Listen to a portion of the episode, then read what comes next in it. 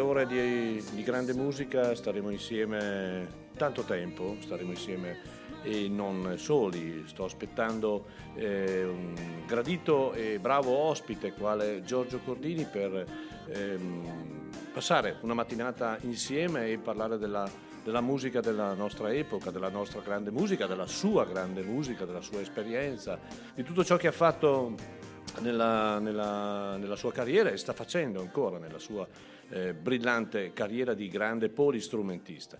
Abbiamo iniziato eh, il programma oggi con, eh, purtroppo, eh, manca dirlo, eh, se n'è andato un altro personaggio importante della musica rock, Christine McVie, una grandissima, una grandissima eh, pianista, cantante, insieme Stevie Nicks faceva parte dei, dei Fleetwood Mac, della seconda era dei Fleetwood Mac e purtroppo eh, ci ha lasciato proprio qualche giorno fa alla, alla, all'età, peraltro non elevatissima, oggi si dice no? 78 anni, eh, una breve malattia e, e ci ha lasciato purtroppo. E, abbiamo aperto con lei perché era giusto darle questo tributo. Peraltro un album che lei ha pubblicato appunto quest'anno, è un album che si chiama Songbird, dal quale abbiamo ascoltato una canzone che si chiama Friend, amico o amica. Eh, era un personaggio, un personaggio inglese, prima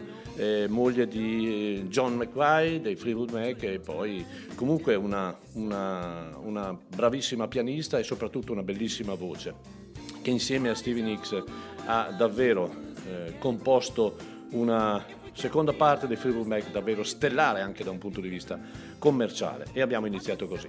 Allora, in attesa di, di avere con me in studio eh, Giorgio Cordini, eh, iniziamo, iniziamo con, una, con, un brano mm, a cui io sono particolarmente affezionato, mi piace moltissimo, è anche una band ehm, che eh, era un riferimento molti anni fa. Sto parlando degli Area un album, credo il terzo o il quarto album della loro eh, discografia, questo Crack, eh, 1978 e Gioia e Rivoluzione è un bellissimo pezzo e noi ce lo ascoltiamo davvero tutto.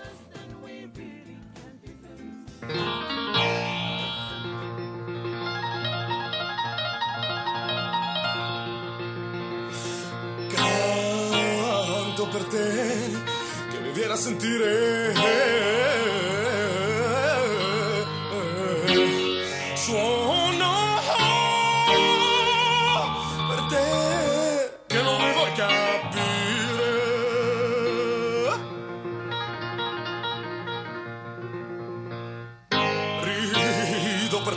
sai sognare.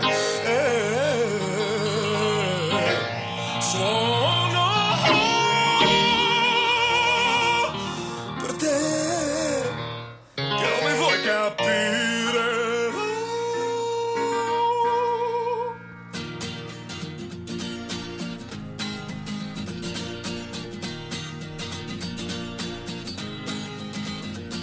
tuoi occhi c'è una luce che riscalda la mia mente. Con il suono delle dita si combatte una battaglia che ci porta sulle strade della gente che sa amare, che ci porta sulle strade della gente che sa amare. Il mio mitra al contrabbasso che ti spara sulla faccia, ti spara sulla faccia, cioè che penso della vita con il suono delle dita si combatte una battaglia che ci porta sulle strade della gente che sa amare. Nei tuoi occhi c'è una luce che riscalda la mia mente. Con il suono delle dita si combatte una battaglia che ci porta sulle strade della gente che sa amare. Porta sulle strade della gente che sa amare.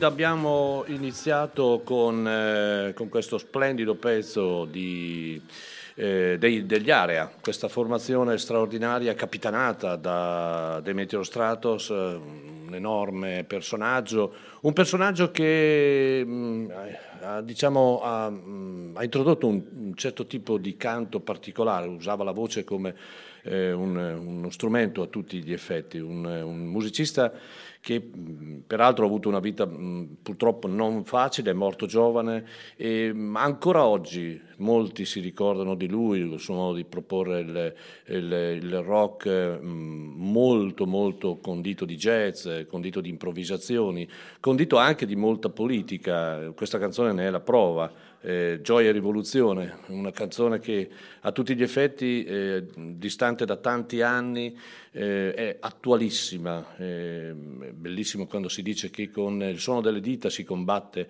una battaglia senza arrivare alle armi, perché la musica è un linguaggio talmente importante che eh, supera qualsiasi tipo di ostacolo.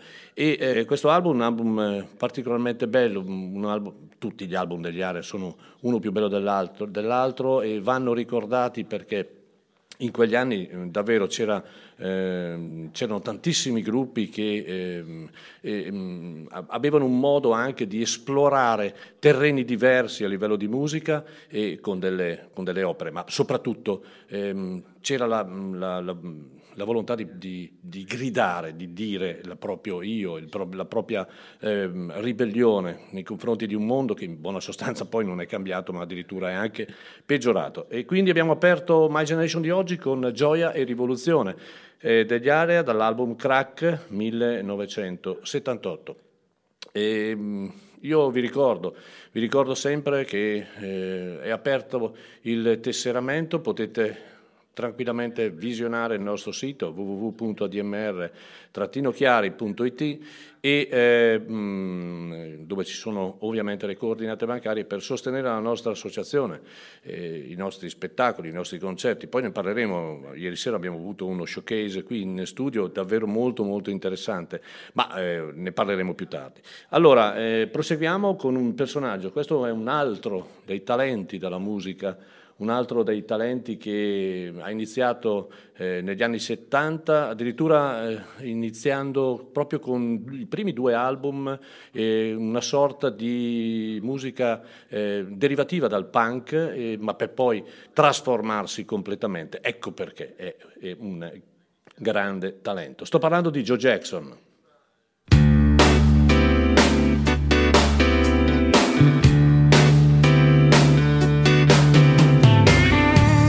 Drink, have a drink, have a drink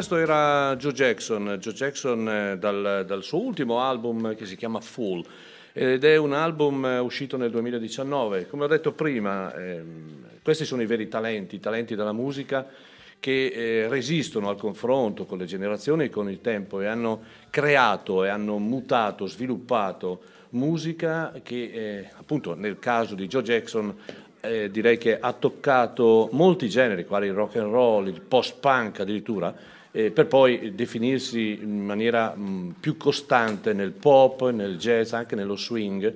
Un artista che ha pubblicato molto, ehm, tanti album, una ventina, alcuni grandi dischi e dischi eh, significativi, ricordiamo Night and Day ad esempio, ma mh, un disco particolarmente bello che ancora oggi eh, di, molti si ricordano di questo album. Gra- e poi anche dischi mediocri, ma è proprio per questo che si definiscono fuori classe della musica. E questo Fools, il suo ventesimo lavoro, è un disco di un musicista che ha sviluppato un suo linguaggio eh, progressioni di accordi potenti, eh, tastiere, percussioni, mm, la reintroduzione della chitarra che per molti, molto tempo non era stata utilizzata nella sua formazione, lui eh, pianista, cantante, utilizzava Graham Maybe come eh, bassista storico, lo è ancora, ma la chitarra non era presente. E questo è ehm, un lavoro brillante, un lavoro di un musicista eh, che ormai un, direi, ha uno stile assolutamente consolidato, e che eh, sceglie la via diciamo, dell'immediatezza del suono. Bel disco, il brano che abbiamo ascoltato è Frank Bader e appunto Joe, pardon, Joe Jackson. Quindi diamo il benvenuto a Giorgio Cordini che è qui con me. Ciao Giorgio e grazie di essere intervenuto. Ciao Maurizio, eh, mi fa molto piacere essere qui stamattina a partecipare con te all'ascolto di di questi brani che sono nella mia memoria. Della nostra musica, del nostro tempo. Eh, mi permetto di dire nostro tempo perché chiaramente anch'io non sono più giovanissimo e quindi eh, siamo legati un po' a, a, a, a, quel mondo, a quel periodo, eh, poi eh, chiaramente qualcuno mh, mm, apprezzava più un genere, più un altro, però sono tutti pezzi che quando li riascoltiamo ci viene la pelle d'oca e ci aprono ancora il cuore, no? Certo, continuano ad emozionarci e, a trasmetterci dei messaggi, ma sia musicali che, eh, che, che di, eh, dal punto di vista anche sociale e di costume che sono veramente è vero, è talmente significativi e purtroppo adesso non è per fare confronti subito con l'attualità, con quello che no, ci facciamolo, riserva, facciamolo, facciamolo, non è un problema assolutamente. Con quello che ci riserva oggi la musica, il mondo della musica, ma uh, oggi facciamo fatica a trovare gli stessi stimoli. Io mi ricordo ancora nei primi anni 70, addirittura nei, nei, alla fine degli anni 60, che eh, di, di, di questi grandi eh, che ormai noi consideriamo miti di quel tempo, no? Dai, adesso comincio a fare qualche nome a no, caso. Ma, no, ma va bene, va bene. Dai, non so, dai Jethro Tull a, a Joe Cocker, a, a t- tanti altri che ascoltavamo in quegli anni. E beh, la cosa che mi sorprendeva è che ogni album nuovo che usciva di questi, che sono diventati appunto dei mostri sacri, conteneva delle cose nuove, stimolanti, originali davvero. Per e talmente creative come oggi non ci sono. Come oggi non ci sono. Ogni album, no? non, era, non, era, che fatto quell'album dopo uno si appoggia, no? rifà come... C'è qualcuno che dice che, per, per saltare un po' di palla in frasca, che Francesco Guccini, ehm, Francesco De Gregori, alcuni, alcuni dei grandi cantautori, cioè rifanno sempre la stessa canzone che tutto sommato è vero perché il giro d'accordi, il, non, il non, clima non si cambia creano, ovviamente. Ecco, certo. Invece in, in, questi episodi a cui noi siamo così tanto affezionati non trovavi mai la ripetizione, ma sempre l'innovazione. L'innovazione, la, sperimentazione. È, è, proprio vero, è verissimo. Ehm, infatti eh, poi um, nel, nel proseguo del programma parleremo di tante cose che ci legano a quel periodo a cui tutti noi siamo molto... Beh, sai, c'è molta gente che dice mm, non, non, mi piace la musica oggi, non, non mi dice più nulla, non, non, c'è niente di nuovo e quindi se voglio ascoltare qualcosa devo ancora ascoltare eh, il passato. No? Ehm, in parte forse è vero, in parte, in parte eh, no, ci sono comunque delle situazioni che emergono eh, serie non sicuramente mainstream, quindi che non hanno nulla a che vedere con il grande successo che oggi ci viene proposto dai media, da, da, da mille trasmissioni televisive che eh, hanno un, probabilmente un fascino di immagine, ma poi alla fine concretamente diciamo, sentiamo un gran poco. No? Questo è un mio modesto, certo, mio modesto parere. Probabilmente esistono certe nicchie di cui noi stessi, pur appassionati, non eh, siamo a conoscenza, cioè, oppure nonostante il, il, web, internet ci abbia aperto mille orizzonti Vero. e ci abbia teoricamente facilitato nel trovare qualsiasi cosa, però comunque ci cela ancora e ci nasconde quelle iniziative da un punto di vista creativo così importanti, suggestive, che eh, non riusciamo a individuare autonomamente con una certa facilità, no? ma sono convinto perché ogni tanto mi capita di andare a beccare quasi per, per errore qualcuno e, e, di fare la considerazione, caspita, ma questo è bravo, cioè dice delle cose interessanti, importanti. Sì, questo è anche un limite della, della diffusione in Italia del messaggio, eh, noi ne, ne siamo consapevoli, mm, poi comunque parleremo anche di questo. Ti faccio vedere una copertina che ti riporta, ti riporta indietro di, di, di, tantissimi anni, qui siamo nel 1971, in eh, anni, anni, in cui veramente c'era un'esplosione e un, un, fermento musicale pazzesco. E sto parlando di un, un, un trio, poi divenuto dio, un duo, pardon, eh, che ha riscosso subito un grande successo, gli America. Gli America che peraltro sono nati in Inghilterra, ma erano comunque eh, eh, erano americani, iniziarono subito con, con, un, con, un botto, con un botto perché grazie a um, due o tre pezzi scalarono sicuramente immediatamente le classifiche, ci riportavano subito ad un suono californiano, un suono legato ai Crosby, Steel Nash, no? eh, anche col dovuto rapporto. Eh, però eh, quel brano che andiamo ad ascoltare adesso è un brano che ci è entrato nel cuore perché a parte eh, è stato utilizzato per mille, per mille cose, colonne sonore, ehm, parti di film, addirittura pubblicità, e, ed è un pezzo che ancora oggi è direi di estrema attualità. No?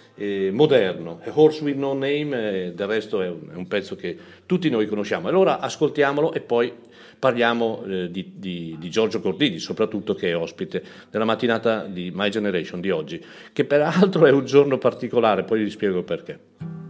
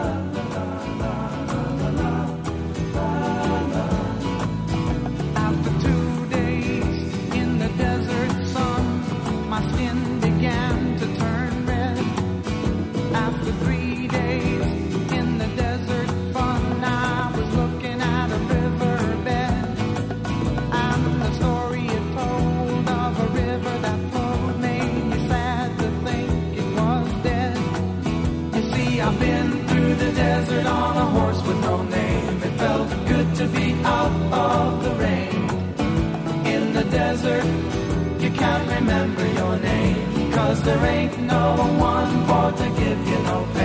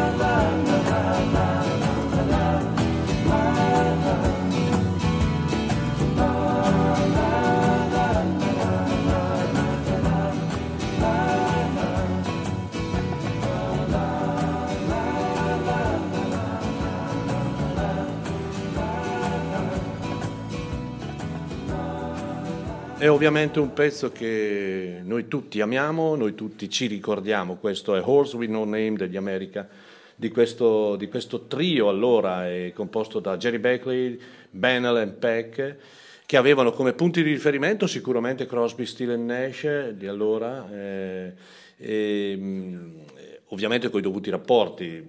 Diciamo, certo, se posso, se posso permettermi, erano si usava allora e si usa ancora, erano molto più commerciali, ecco, cioè eh, Crosby, Steel Nash e, e, mm, avevano creato un loro mondo molto sofisticato, molto raffinato, molto complesso anche sia nei testi che nel modo di intrecciare le loro voci e le loro chitarre.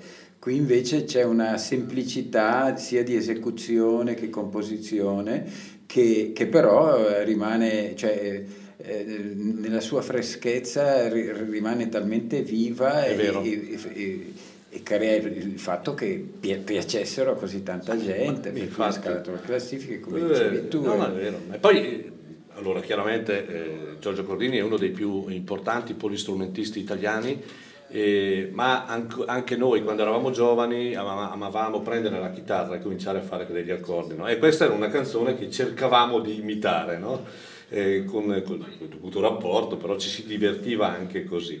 Allora, eh, visto che eh, parliamo di Giorgio Cordini, allora parliamo di Giorgio Cordini, perché Giorgio Cordini eh, indubbiamente è un, un, riferimento importantissimo, musicista, interprete, session man, un uomo che ha sempre vissuto con, per la musica, per se stesso, per gli altri, assolutamente riconosciuto come uno dei più importanti polistrumentisti italiani. Eh, tua, il, tuo, il, tuo, mondo musicale si apre col jazz, no? dalla famiglia. Eh. Ma proprio col jazz in sé no, no. ma con eh, diciamo, la passione e la maestria di mio padre che suonava il violino, ah. eh, lui aveva frequentato il conservatorio di Brescia proprio ai tempi e, e si era anche diplomato e, e ha avuto maestri illustri e, e una grande passione però in quel periodo procurarsi i dischi di perché allora si parla di dischi addirittura a 78 giri eh?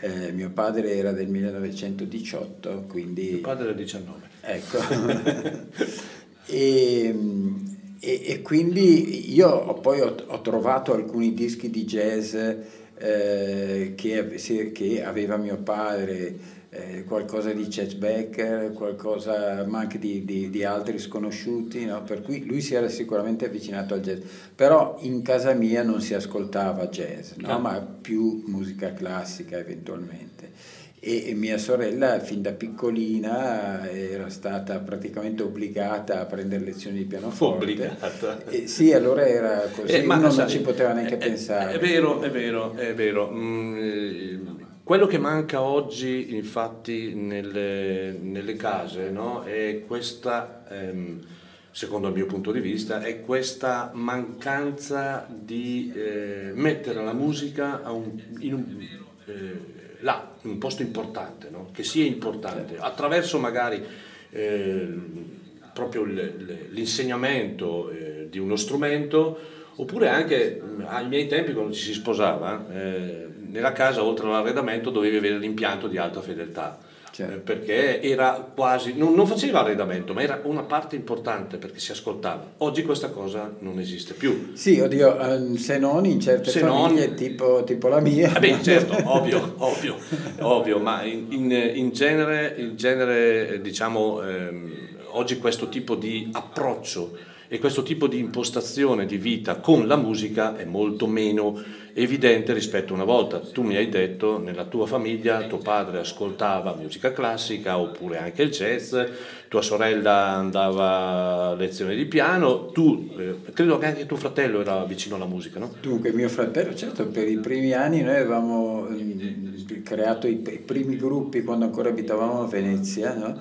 e, e, mm, gruppi di quartetto, quintetto dove eh, eseguivamo le canzoni dei Beatles, canzoni che andavano, andavano in quel periodo, periodo ecco, certo, certo, e abbiamo certo. fatto già le prime serate anche di una certa importanza. Io mi, mi ricordo Dunque nel 1966, eh, sì, 66, quindi qualche anno fa, qualche anno fa.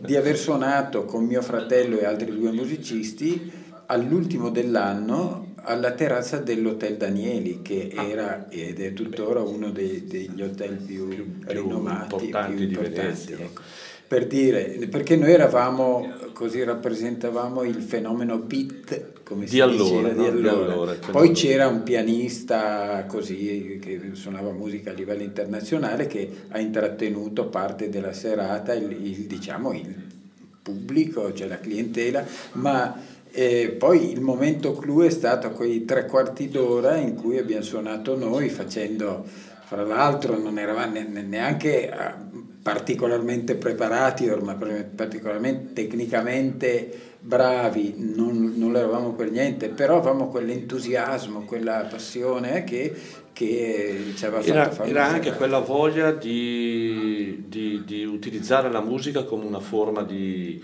ehm, non tanto di, di ribellione, ma mh, mm, di, cambiamento. Sì, di sì, cambiamento. Sì. Questo era, era, era importante.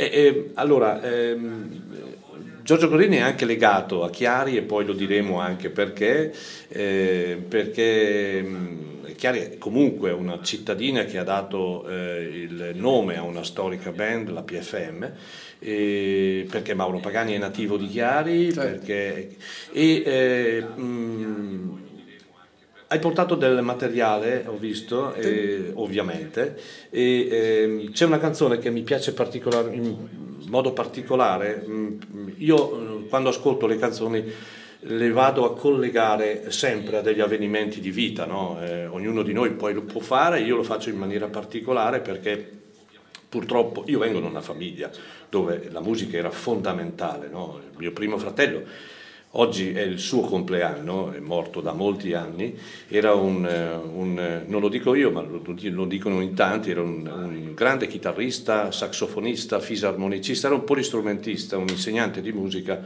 e ci ha lasciato molti anni fa e, e proprio era nato il 4 di dicembre, Enzo si chiama. E, e, poi ho perso il, un altro fratello quattro anni fa, anche lui, eh, fu lui che eh, Franco mi ha portato nel mondo della musica, non tanto da un punto di vista tecnico, ma da un punto di vista culturale, da allora io mi sono sempre, eh, ho sempre considerato la musica prima di qualsiasi cosa, anche della scuola, anche della scuola, rinunciavo allo studio ma non a leggere enciclopedie del rock, eh, riviste e tutto il resto. E eh, c'è una canzone bellissima che tu hai scritto e che eh, io la posso rapportare eh, a entrambi i fratelli che ho perso, no? Eh, mio Eh, fratello che però guarda, il mondo. Guarda che non l'ho scritta Non l'hai io, scritta magari. tu? No, No, no, non è tua, canzone- ma non ha importanza, È una canzone di Ivano Fossati. Ah, ok, non lo sapevo, Io pardon. sono un grande ammiratore Anch'io. di Ivano Fossati, ecco questa è scritta da lui. Eh, quella che tu hai ascoltato, appunto che c'è sul CD che hai in mano adesso, è una versione strumentale di questa, di questa canzone realizzata dal trio eh, con Ella De Bandini e Mario Arcari che eh, suonano tuttora con me in- con, con questo trio dove tendiamo a eseguire canzoni in modo strumentale, mettendo in rilievo la parte, diciamo, eh, creativa musicale dei grandi cantautori con cui abbiamo eh, suonato. Avete collaborato, In certo. particolare Mario, Mario Arcari ha suonato per tanti anni con Ivano Fossati. Eh, avevamo in, questo CD eh, che si intitola appunto Senza parole, no? perché, Perché abbiamo tolto certo. la, parte, la parte vocale non c'è. Poi anche perché ci, ci auguravamo e credo di essere stati così anche accontentati che chi eh, lo ascoltava rimanesse senza parole. Eh, infatti. Ma eh, questa è una canzone che eh, io ho ascoltato nell'altra versione, questa è una versione sicuramente bella e la ascoltiamo mm, fra poco. E eh, eh, il titolo è bellissimo, Mio fratello che guardi il mondo, no? al di là del, del- del- del qualsiasi significato che si possa dare di fede o non fede, eh, l'ho abbinata al fatto che i miei due fratelli, se esiste un, un al di là, eh, guardano un mondo che eh, sicuramente mh, non è bello, non è bello, però è bella la canzone, per cui in questo momento la andiamo ad ascoltare. Mio fratello che guardi il mondo, dal trio Arcari, Bandini e ovviamente Giorgio Cordini.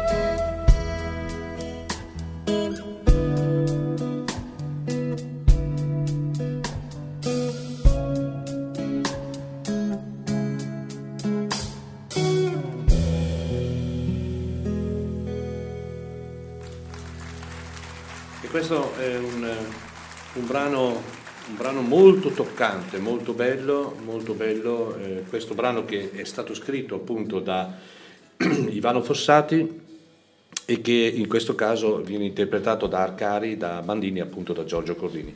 Una, un brano dal vivo. Mio fratello che guarda il mondo. In fuori onda abbiamo dato una, eh, una così, una spiegazione possibile a come, eh, è nata questa canzone per Fossati, no? Sì, eh, diciamo che normalmente questa canzone viene interpretata pensando a, ai nostri fratelli che emigrano eh, in cerca di lavoro, in cerca di, di pace e, e invece Fossati nel corso di un'intervista ricordo che disse che lui quando l'aveva scritta pensava molto più genericamente a qualsiasi suo fratello e quindi non in particolare ai migranti e, e, e, però gli piaceva anche moltissimo l'idea che questa canzone potesse aprirsi e diventare eh, di significati diversi a seconda di come uno che l'ascolta la, la, la interpreta. Io per esempio adesso so che dico un'altra cosa un po' triste, eh, pochi giorni fa, circa una decina di giorni fa, è mancato un mio carissimo amico eh, che si chiama Mariano, Mariano Lazzaroni, a cui io ero molto affezionato e quando è, stata fatta la cerimonia funebre eh, laica, no? eh, io con un amico ho suonato e cantato questa canzone perché eh, secondo me lui era un fratello eh, che, che, guardava il mondo in un modo particolare e, e il mondo non gli apparteneva. Questo, questo mondo, mondo che... non gli apparteneva. Sono momenti toccanti ovviamente della vita di ognuno di noi eh, che ci portiamo dentro, ci, ci, fortificano probabilmente e ci rendono ancora più forti in funzione proprio del, di un futuro che dobbiamo dare ai figli, ai nipoti e via dicendo, che sicuramente non è, eh, lo dico spesso, mm, l'umanità a distanza di tanti anni, dopo tutto quello che sta succedendo, non ha ancora capito nulla, questo è il problema, perché nel 2022 mandare ragazzi giovani, anziché ascoltare la musica, ma gli diamo in mano un bel mitra, vuol dire che l'umanità davvero non ha capito niente, è vero. Dico, quindi, quindi un, la riflessione, quando appunto Demetrio Stratos dice eh, con il suono delle dita si combatte una battaglia, no? eh, perché è, è, normale che eh, persone che non hanno eh, interessi economici, politici, non hanno la pazzia, perché possiamo anche dire così, si utilizza la musica, la musica nel tempo è sempre stato uno strumento, un linguaggio, un, un urlo di protesta in maniera pacifica no? eh, per, per, ottenere dei risultati e molto spesso i risultati sono avvenuti. Purtroppo poi eh, qui entriamo in, un, in, uno scenario diverso, ci sono sempre gli interessi economici, politici, eh, tutto ciò che, ci, che, gira sempre intorno a quel brutto termine che io utilizzo che è il denaro, che è la cosa più becera e brutta di questo mondo. Allora, eh, Giorgio, raccontami di quella cantina di Chiari. Beh, sai, quella cantina però tutto sommato non mi appartiene, ma apparteneva al... sì, però tu eri presente se non sbaglio. Sì, io ero presente in questo senso, adesso racconto brevemente perché poi ne ho lette di tutti i colori riguardo sì. a questa que- alla cantina di questa pasticceria di Chiari. Una volta era una pasticceria. Ma lo è ancora, ancora, lo è ecco, ancora che lo si ancora. chiamava Forneria Marconi. Adesso no? hanno tolto il termine forneria ah. e semplicemente pasticceria Marconi. Non lo diciamo per fare pubblicità, ma in realtà esiste certo, ancora. Certo. Ecco, ehm, allora Mauro Pagani, che eh, come hai detto tu prima è di Chiari e che può darsi che ci stia ascoltando. E lo salutiamo a questo punto. L'avevo avvisato di questo Bene. mio intervento e no, ogni tanto ci sentiamo. Abbiamo anche un pezzo di Mauro Pagani. Eh, sì, ho, ho, visto la scaletta sì. e eh, dopo magari dopo parliamo. parliamo anche di quello. E, eh, allora lui in realtà, quindi non co- con me eh, pre- presente, aveva pensato di, eh, in, visto che andava a provare nella cantina di questa pasticceria con i suoi amici musicisti, di, chiamiamoli così, perché allora tutti suonavano, no? cioè negli anni 60 eh, andava a provare in questo scantinato, aveva, allora aveva pensato di chiamare il gruppo Fornerie Marconi. No? questo gruppo in realtà che lui aveva costituito non si è mai mosso ma quando ho conosciuto me e altre persone di Brescia che già eravamo un po' più eh, spigliati, no? Eh, conoscevamo il repertorio che faceva lui di blues di, di, eh, e eh, il nome che aveva dato a questo quartetto, mi, mi piace ricordare il, tu, tutti i componenti. Certo, no? certo. Allora, io, Giorgio Cordini, Mauro Pagani, eh, Romano Romanini che non c'è più da diversi anni e eh, Aldo Bulgari, batterista. E, ehm, questo quartetto aveva preso il nome appunto di Forneria Marconi per eh, eh diciamo, ricordare questa, questo luogo. Eh, questo, questo, questo luogo. luogo. Ecco. Eh, poi noi in quegli anni, io ti parlo del 69, ecco, questo gruppo è durato poco più di, cioè neanche un anno, neanche un anno perché noi ci eh, eh, concentravamo a sperimentare, a suonare delle cose eh, difficilmente ascoltabili dal, dal, normale pubblico che frequentava le balere in quel periodo. C'era già questo intento dell'esplorare no? di mondi sì, diversi anche proprio dal punto di vista ma, musicale. Certo, ma, ma, poi anche se, perché ci dicevano che dovevano suonare pezzi di altri conosciuti, ma noi andavamo a cercare i pezzi di, eh, di, di John Mayer no? o, o, di altri che erano, rimanevano comunque sconosciuti certo. per, per la maggior parte della gente. Mi ricordo che addirittura da un locale sul lago di Garda eh, ci avevano cacciati via proprio. perché cioè, non facevate cover? No, eh, sì, perché non, non, facevamo ballare la gente, perché allora c'era il, appunto il, lo slogan tre lenti e, e, e tre shake. No? Ah, tre lenti allora, e tre shake, bravo. Cioè bisognava far ballare tre, eh, eh, su tre pezzi, su tre pezzi lentamente, così la gente la si abbracciava, si abbracciava e, e, poi tre shake per ravvivare la scena. E noi invece non avevamo né i lenti né gli shake, ma avevamo i blues, avevamo gli shuffle, avevamo delle, delle cose un po' strane quasi tutte imball- imballabili. beh, direi di sì, eh, beh, però sono bellissimi ricordi. Eh, tu hai parlato del 69, nel 67 eh, il pezzo che mettiamo adesso è credo di uno dei primi, definiamoli, supergruppo, eh, supergruppi che, che nascevano, i Cream, che sono durati pochissimo, non, certo. sono durati molto poco, però era un triunvirato, chiamiamolo così, di tre fenomeni quali appunto Eric Clapton, Ginger Baker e Jack Bruce. E Vai, vai. Mi, mi, piace dire una cosa Ma, del, del, pezzo che ascolteremo adesso esatto. e che si intitola Strange Brew, no? esatto. perché cioè, la leggo molto alla Forneria Marconi questo pezzo. Eh, infatti Ma sai perché? Allora, allora, c'era un po' di competizione fra me e Mauro Pagani, perché Ma, Mauro Pagani suonava il violino, suonava il flauto, flauto suonava l'armonica a bocca esatto, magistralmente. Esatto. E suonava anche la chitarra. Sì. Lui in realtà avrebbe voluto fare il chitarrista, perché era, gli era molto congeniale in quel periodo e invece si era rifugiato appunto a suonare anche questi altri strumenti che poi sono diventati i suoi strumenti veri, no? Cioè lui, e, e, c'era un po' di competizione fra me e lui. Allora io cercavo sempre di fargli fare le parti meno importanti. sì, poi dopo... È una competizione Ecco, positiva. Infatti, eh. ascoltate in particolare questo brano Strange Brew, registra- è quello registrato sì, in studio? Sì, sì, sì. quello proprio dall'album, di Israel, Gears, esatto, Gears. Esatto. Ecco, questo brano ha in realtà due chitarre, una che, che suonate tutte e due da Clapton con eh, la tecnica della sovraincisione, sovraincisione sì. quella che accompagna fa uno strano eh, accompagnamento con un levare dell'accordo e qualche altra nota che continua a ripetere, no? E questa parte io volevo che la facesse Mauro Pagani e difatti c'ero riuscito a ottenere ah. questa cosa e la faceva anche bene, però si stufava perché era sempre uguale. No?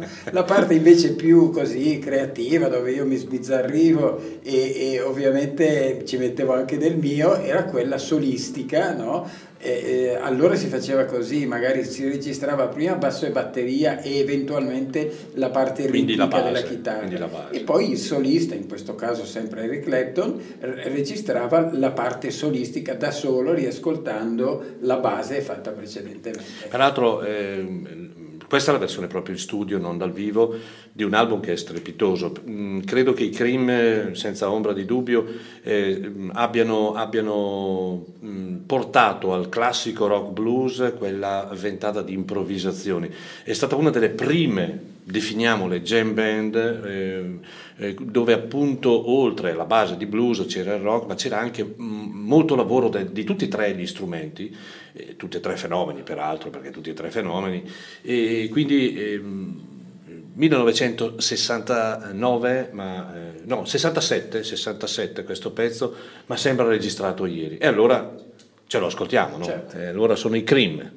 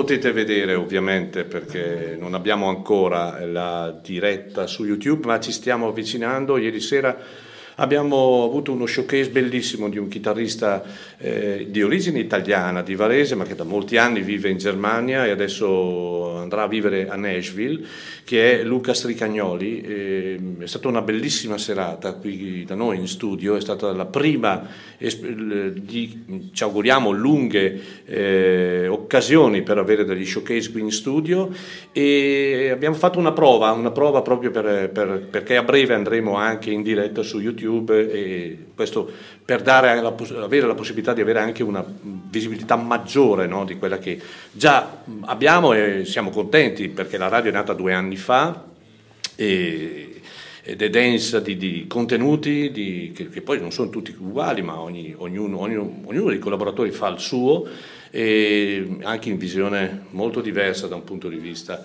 proprio musicale e oltre 40 collaboratori. Dall'Italia, pensa, abbiamo anche un collaboratore che trasmette da vicino a New York e quindi siamo davvero contenti di, questo, di, questa crescita di questa radio. Allora erano i Cream, e fuori onda abbiamo detto non si può vedere, ma Giorgio mh, mm, mh, mm, con le mani mimava ovviamente questo giro, no? questo sì, giro questa di parte di questa chitarra parte. che sta sotto ma che è molto importante perché dà la, la vera ritmica assieme alla batteria di Ginger, di Ginger Baker e, e al basso eh, di Jack Bruce, cioè dà un, il senso della ritmica del pezzo. No? E poi dopo di nuovo Clapton, si, lo stesso Clapton si riesce a, a, riesce a improvvisare, a sbizzarrirsi un po' con delle note, dei, dei, un assolo molto bello che io conoscevo nota per nota. Nota per nota, la per, pensa, eh, de, devo dirlo perché questa è, è troppo bella. Eh, la moglie di mio fratello, che si chiama Luisa, eh, mi fa un messaggio molto bello e molto simpatico. Dice, per quanto riguarda lo stereo in casa, o la lavatrice o lo stereo, si doveva decidere, aveva vinto lo stereo, tanto la lavatrice ce l'aveva la mamma, per cui non era un problema. Un ciao Luisa, un abbraccio sempre. Allora, ehm, stavamo dicendo... Ehm, sì, di un pezzo, di un pezzo che adesso mettiamo, sempre di Giorgio, che è tratto dall'album Le canzoni di Giorgio e Mimmo. Allora, L'album. anche qui no, no, no, precisiamo, è, era un progetto era un che progetto. avevamo ripreso io mm. e questo Mimmo, che si chiama, allora, Mimmo sarebbe Mimmo Saponaro, okay. era ai tempi, adesso non so chi se lo può ricordare, il bassista e cantante dei Dalton, no? Ecco, i Dalton è stato un gruppo che nel Bresciano, alla fine degli anni 60, primi 70, andava per la maggiore, esatto. ha registrato, ha, ha, fatto anche il Cantagiro, allora era, il Cantagiro era una manifestazione, era una manifestazione canora, molto sì, esatto, importante, esatto. che era ripresa dalla RAI e tutto sì, quanto. E mm, in quegli anni, quindi io ti parlo sempre 69-70, forse 70 già eravamo, avevo messo insieme questo duo, era il periodo in cui c'erano i due, due che facevano un po' di tutto, normalmente avevano in mano la chitarra e cantavano tutti e due e, e poi dopo uno ogni tanto, era il mio caso, prendeva in mano magari il mandolino, lui suonava, era un bassista per cui suonava, mi ricordo allora anche il contrabbasso e, e avevamo... Nostro repertorio di canzoni nostre proprio, molto ingenue, molto, eh, molto anni 60 direi. No? Questo Perché vuoi andare via, che adesso ascolteremo, è una canzone appunto inventata in quegli anni dove io avevo, avevo, realizzato il testo proprio. Quindi tu avevi bene. scritto la parte... Eh, sì, e assieme, diciamo assieme, avevamo fatto la parte musicale. musicale. No? Ma il testo era, dunque, perché vuoi andare via? Che si sta così bene qui? Perché ti parlano di paesi lontani, l'India? Allora c'era, questo, c'era questa, questo mito, sì, no? mito che la felicità, la, la, la, nostra realizzazione sarebbe potuta avvenire solo magari eh, nel Nepal. No? Nel Nepal sì. Cioè, eh, qui era impossibile. E io invece in questa canzone, come ripeto, molto anni 60, molto ingenua, eh, raccontavo di, come si, di quanto è bello invece Immagino. un tramonto dietro al colle eh, di esatto, casa esatto, o, o esatto. tante piccole cose che eh, abbiamo sempre a disposizione. Ecco. Eh, sono passati tanti anni, ma il mio pensiero non è cambiato ma e quindi infatti... pur essendo cioè quando l'ascolterete magari vi metterete un po' a, a sorridere perché è no. una, è, è, ma, il clima è quello appunto degli anni 60. Beh, del resto la scelta che hai fatto anche, non credo, non molto, non molto tempo fa, di andare a vivere in un posto in montagna è proprio eh, sì. la, la, la, testimonianza di quello che tu stai dicendo. In buona sostanza... Sì perché andare via, visto certo. che possiamo essere felici anche qui, no? Certo. Allora ascoltiamocela questa bellissima canzone appunto di Giorgio.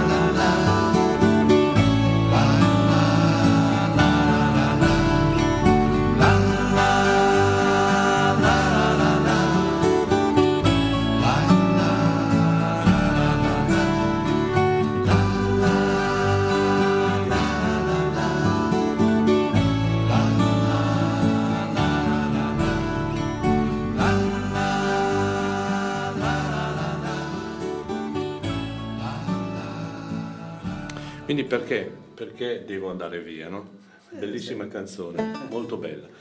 Allora, ehm, intanto per chi eh, si fosse eh, messo in ascolto da poco, eh, vi ricordo siete su ADMR Rock Web Radio eh, con Maurizio Mazzotti, con My Generation, ormai una puntata che ogni domenica vi tiene compagnia da due anni, con me Giorgio Cordini per una chiacchierata, per esplorare il mondo, per, quantomeno per ricordare il mondo della nostra grande musica del passato. Mm, nel proseguo comunque avremo anche dei brani eh, ovviamente diciamo contemporanei, eh, però è giusto, eh, giusto ricordare quei momenti perché sono stati fondamentali.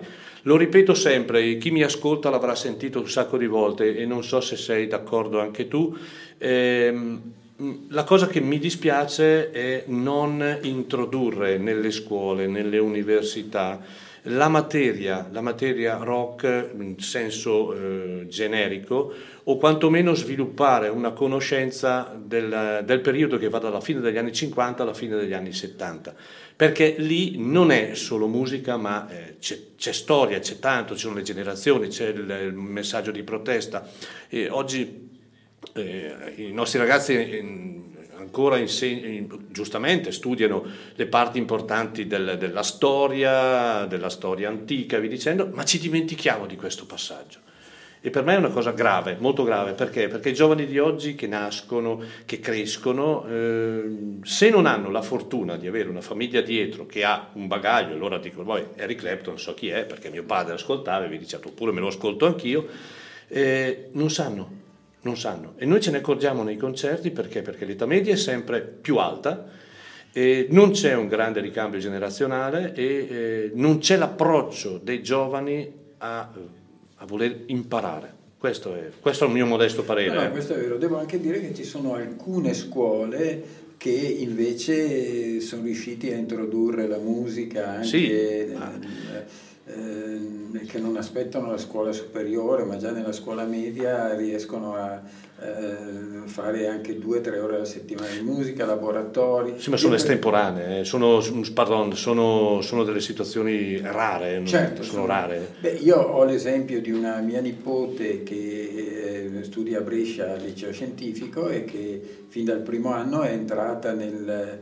in un laboratorio musicale e questa scuola ha una vera e propria orchestra formata dagli studenti e caspita suonano eh? cioè, no no ma, davvero, ma, immagino, immagino. suonano musica rock anche ma, no? è, è ovvio nonostante è lei suoni il violoncello che non c'entra molto eh, però eh, poi lei è appassionata in generale di musica per cui si chiama Anna.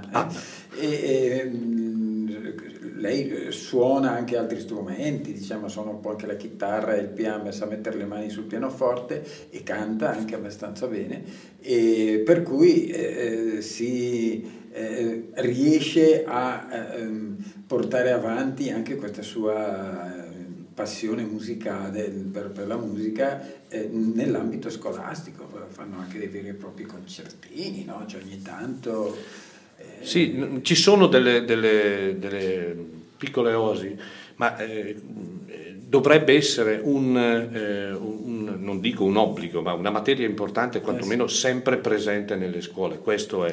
So che anche ad esempio a Bergamo, nell'università, noi avevamo un collaboratore di jazz, un jazzista, ha fatto di tutto per far introdurre una parte importante della materia rock e eh, ci sono riusciti. Ma ripeto, è sempre eh, una situazione difficile o quantomeno un'opera, di un, eh, di, di, un'opera personale di riuscire a introdurre questo aspetto.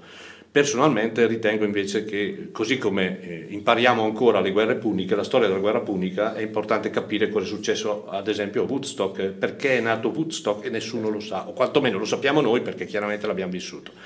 Allora, eh, questo, è, questo, è, quanto. Da Bolzano, mh, mm, complimenti alla trasmissione, eh, un caro amico eh, Rudy, ovviamente eh, salutiamo. E, mh, adesso un brano eh, è stato scritto da... Eh, ma, Giorgio mi ha detto anche una cosa che io non, non sapevo.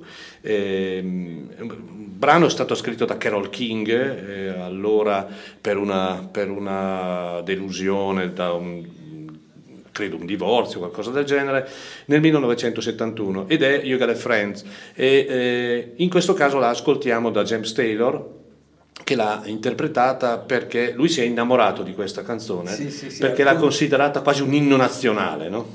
lui l'ha detto, ha detto eh, tu hai scritto, ha detto a Carol King tu hai scritto un inno, un inno nazionale talmente bella ma talmente eh, direi, eh, a parte la voce di James Taylor che è una voce molto calda, molto mm, che ti, che ti, ti accompagna, no? è una bellissima voce, ma proprio per il contesto di quello che dice la canzone. Certo. E tu mi hai detto che anche Mina, sì. non lo sapevo questo. L'ha registrata, sì, ne, ne ha fatto una versione eh, un anno dopo, circa nel 72, in italiano però, no, non sono al corrente, non so chi abbia scritto questo testo, che a me non è, ma anch'io non l'ho, l'ho scoperto per caso e quando l'ho sentita eh, devo dire che la sua interpretazione è diciamo corretta, forse un po' troppo scolastica, ecco, però eh, il testo non mi piace neanche un po', a parte che travisa eh, l'originale in un modo che si parla di amicizia. Vabbè, di, questo è un inno all'amicizia. Ecco, non, non, di amore. No, no, no, no. l'importanza proprio dell'amicizia. È diventata una canzone d'amore, cioè sia per come suona il testo italiano, sia per chi, per, per, anche per il significato stesso, non, non mi è piaciuta molto. Ecco, rispetto no, no, la, la, la, il modo di interpretarla personalmente di, di, Mina, che io ammiro tantissimo e io ogni volta che esce qualcosa di nuovo, Ma per l'amore di Dio, di Mina, assolutamente a prenderlo. Non dimentichiamoci di quel bellissimo album di Mina e Ivano Fossati, di canzoni di Ivano Fossati esatto. di qualche anno fa, che è stata una cosa, una, diciamo una, un incontro molto felice secondo me. E questa canzone è una canzone, appunto, come hai detto tu, che non è una canzone d'amore, è una canzone che parla di amicizia, eh, dove appunto Carol King eh, scrive di un'amicizia che è fondamentale soprattutto per uscire dai momenti difficili, no? un'amicizia sempre più rara. Ehm, un'amicizia scritta da lei se, che se è un'amicizia profonda e vera è qualcosa di eccezionale, no? una profonda, quasi spirituale, perché quando si vive la dimensione di una, di una vera amicizia che non ha altri fini né, di nessun tipo, vuol dire che ti immergi no? anche in una dimensione eh, quasi spirituale nell'amico o amica che hai. No? Eh, quindi eh, è una bellissima canzone. Poi eh, Carol King, bravissima, una voce splendida. James Taylor non da meno, noi ci ascoltiamo questa versione che è tratta dall'album del 1972 che si chiama Much Slide Slim in the Blue Horizon di James Taylor, uno dei primi album di questo straordinario cantautore e appunto questa è You Got a Friends, Friend.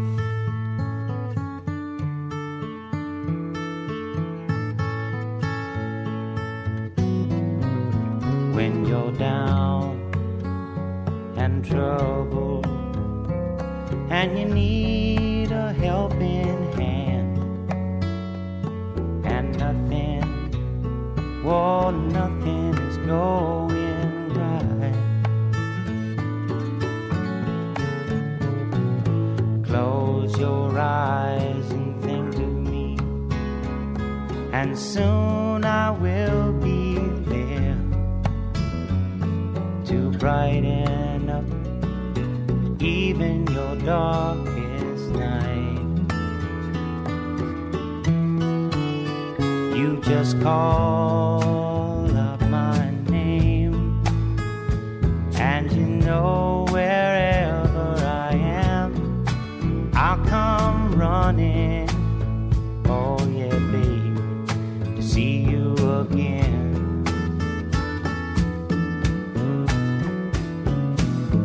Winter, spring, summer, or fall.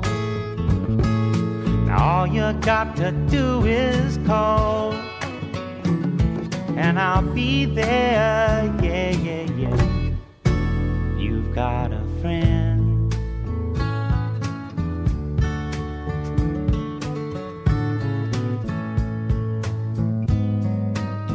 If the sky above you should turn dark and full of clouds, and that old north wind should begin to blow.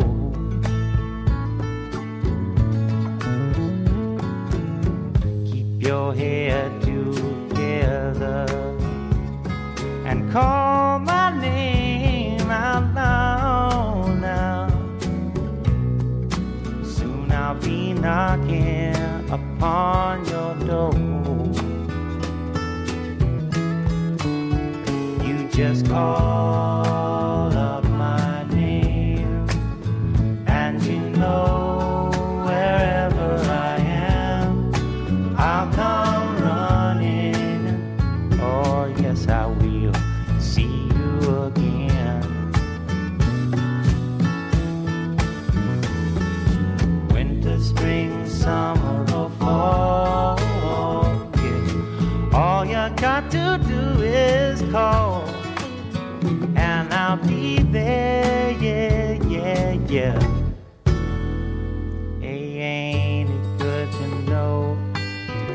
got a friend?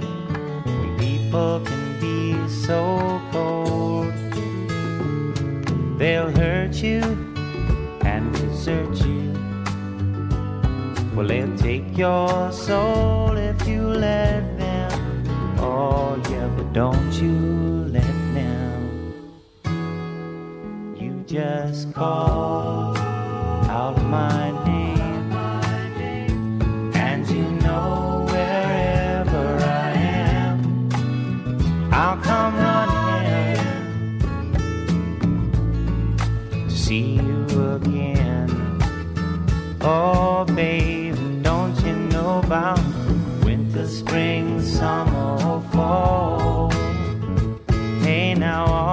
got to do is call.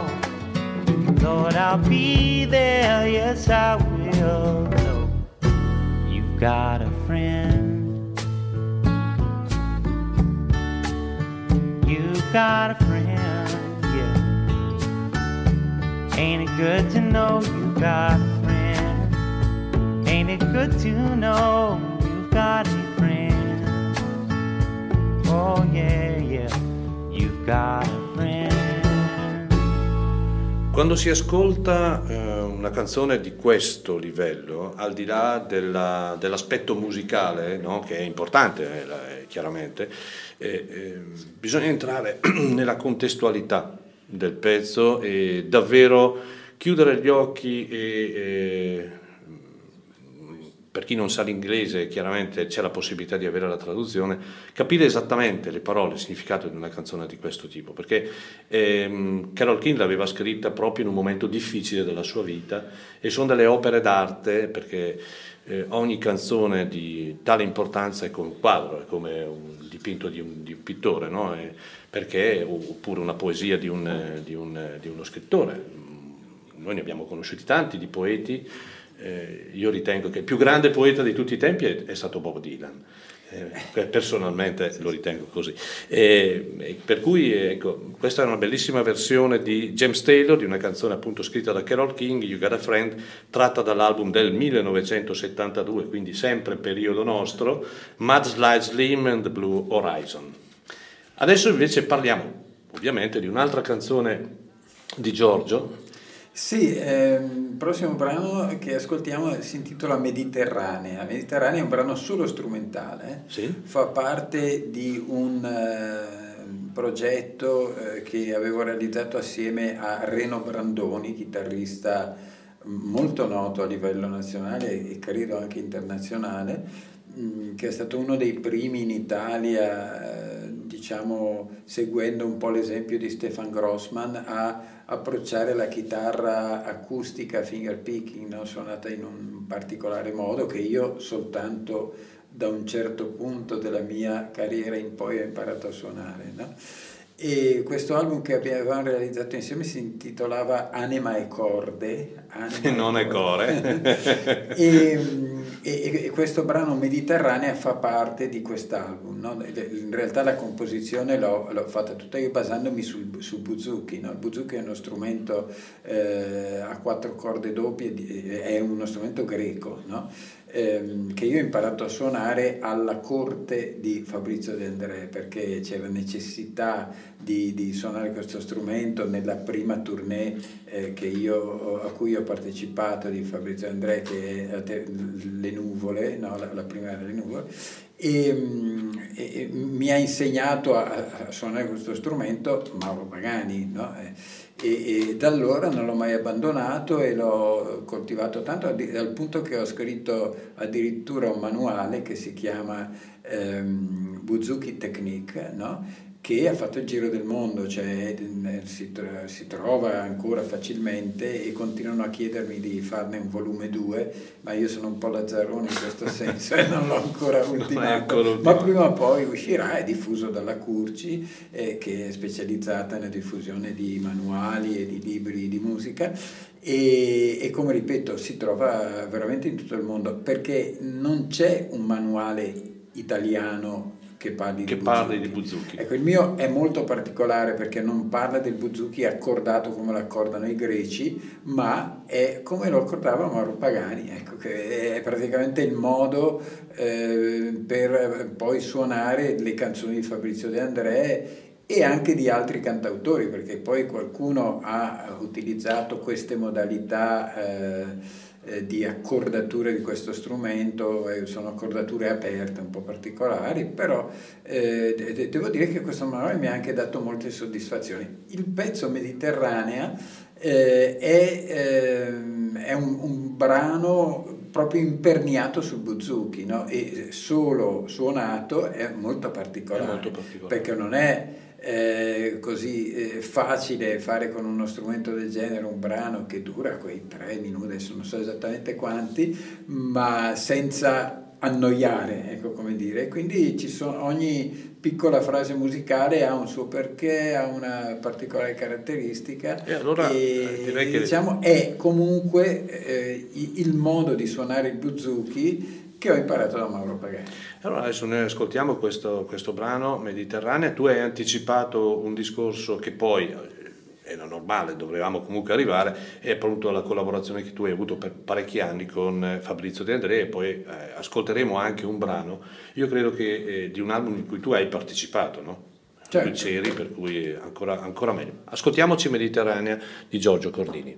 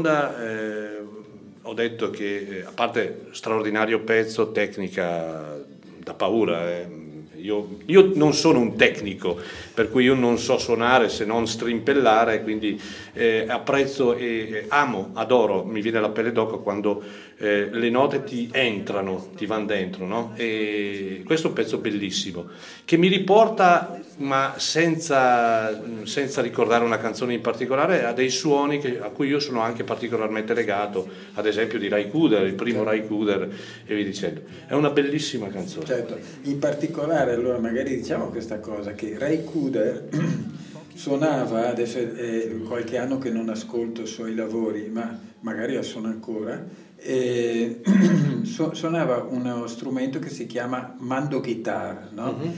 È uno strumento molto scusate, è uno strumento molto particolare perché in realtà è una 12 corde che però lavora sull'ottava sopra della normale 12 corde e che ehm, è, è stato eh, va un po' a sostituire il, il, mandolino, però suonato con le posizioni diciamo, della Ti faccio una domanda, non è eh, quello che in termine tecnico viene chiamato guitarron? No.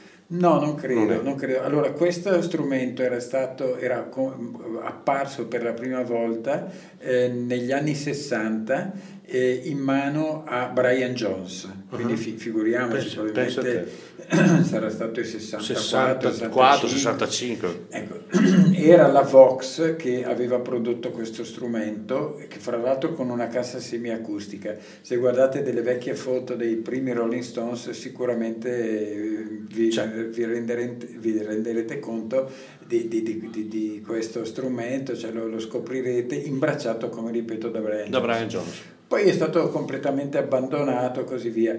E ehm, io poi mi sono reso conto che eh, sentendo dei brani di Ray Kuder c'era questo suono molto particolare, sembrava una 12 corde, ma non era proprio una 12 corde, era qualcosa di un po' diverso. E di fatti eh, ho poi scoperto perché eh, in uno studio di registrazione, fra l'altro proprio qui, qui a Brescia, il, diciamo, il, conduttore di questo studio ne aveva uno eh, di cui mi sono impossessato e gliel'ho comprato. Vi giuro che non abbiamo preparato prima il discorso no, di Ray no, no, è venuto fuori proprio da... Così. Lo strumento non è molto diffuso, si chiama appunto mando guitar. Mando guitar. Mando guitar perché appunto una, al suono di un mandolino, di un mandolino ma, registri alti, esatto. però si suona come una chitarra, eh, con una chitarra a 12 corde. Ecco. Ieri sera appunto in occasione dello showcase che ha fatto Luca Stricagnoli, ehm, utilizzava delle chitarre strane, no? con due mani eh, utilizza due strumenti separatamente e poi eh, ma, eh, ha costruito una base mh, che ha ehm, in pratica attaccato nel, sul basso della chitarra, no? in fondo alla chitarra, è come se fosse una chitarra doppia e poi aveva una chitarra addirittura tripla no? e eh, secondo parlando poi ieri sera dopo, dopo il suo concerto eh, sono tutte delle tecniche che lui ha inventato quantomeno lui ha un, un, diciamo un liutaio di Roma e gli prepara, lui ha questi progetti, e, ma è molto strano, molto originale, ovviamente abbinato alla, alla, alla dote tecnica, perché chiaramente è una grande dote tecnica. Per cui è, è sempre anche importante capire per chi suona, soprattutto la, la, il, il, mondo, il fascino no, del suono legato chiaramente certo. allo strumento. Poi ho capito perché, naturalmente perché questo mio brano Mediterranea ti ha ricordato Ray Kuder, proprio per questa sonorità del buzuki che è con, con, corde doppie, cioè quindi sono quattro note, quattro corde, però doppie, doppie. in realtà sono otto. Eh, no? e sono fra otto, l'altro come nella nella 12 corde alcune corde, eh, dunque due di queste corde hanno ottava sotto e ottava sopra, per cui eh, il, poi c'è l'accordatura aperta che eh, diciamo provoca, cioè enfatizza questo, questo tipo di suono e, e quindi mi, mi, rendo conto di come ti possa aver ricordato Ray Kuder anche se io non ho copiato niente. Ma no, no non avevo dubbi, non avevo dubbi. E, e, Prima di parlare di te voglio fare ancora una domanda. Quante ore eh, dedichi al giorno ancora allo strumento, alla chitarra, alla, agli vari strumenti che hai? Ma questo è un po' un cruccio mio di questo periodo, non tanto. Non No, questo- no, suono la chitarra solo quando Hai voglia. mi viene voglia. Vien voglia. E quindi non è una cosa metodica, no? Mi riservo sempre di, eh, non so se voglio migliorare alcune cose, alcune, perché eh, ovviamente conosco benissimo i miei limiti, no? i miei limiti di chitarrista. Anche le tue doti, E, però. sì, però appunto eh, capisci le tue doti quando riconosci i tuoi limiti. Certo, giusto. E, e quindi eh, so che devo lavorare ancora molto per, per, eh, e, si- sicuramente lo farò. Lo farò. Ma Una domanda che ho fatto esattamente nel 2019 a Pat Metinei quando eh, è stato, è stato invitato a Chiari per un concerto, peraltro lui è rimasto da noi tre giorni.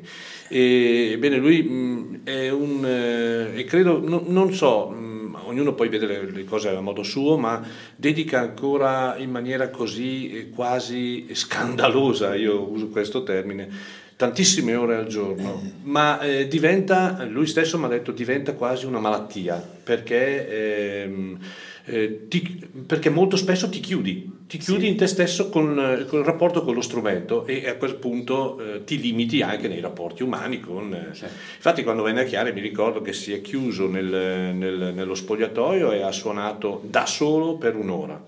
Poi ha voluto la band insieme e hanno, il giorno prima del concerto, hanno in realtà fatto un concerto vero e proprio. Il, il suo, il suo soundcheck era un concerto che è durato esattamente due ore e mezza. E quindi è stata una cosa veramente fantastica. Ed è un uomo che, ad esempio, ehm, ma lo dice, ad esempio, non apprezza il cibo, non apprezza, non apprezza nulla, apprezza semplicemente il suono del- dello strumento. Lui, infatti, dice sempre: Io mangio perché mi devo alimentare. Basta, è solo questo. Abbiamo parlato di De André, allora adesso direi ascoltiamoci un brano eh, di, di De André tratto da un album dal vivo, eh, chiaramente eh, dove eri presente tu, e che è un, eh, un album credo del 1999, sì, 99, che è appunto semplicemente in concerto si chiama. Sì, sì, sì, è uscito nel 99. La registrazione lui prima. era- Beh, beh, eh, sono concerti che sono stati fatti nel 98. Ah, un anno prima. Eh, credo siano, sì, sono quelli del Teatro Brancaccio di Roma nel 98, eh, quindi, eh, e sono tutti dal vivo, eh, sono proprio tutti... Sono tutti dal vivo e mm, oh, abbiamo scelto uno dei brani. De Andrea ha scritto tantissime canzoni, potevamo sceglierne quello che volevamo. È un brano che a me piace particolarmente perché, perché eh, oltre chiaramente al valore del testo no, e la- l'importanza della, della- della scrittura di questo brano, c'è anche una parte musicale bellissima Sì. di contorno e di presenza costante in questo brano, che è il testamento di Tito. Un, po'- un brano un po' lunghetto, ma non, non ha importanza perché va ascoltato. Ascoltiamoci appunto De André con il testamento di Tito.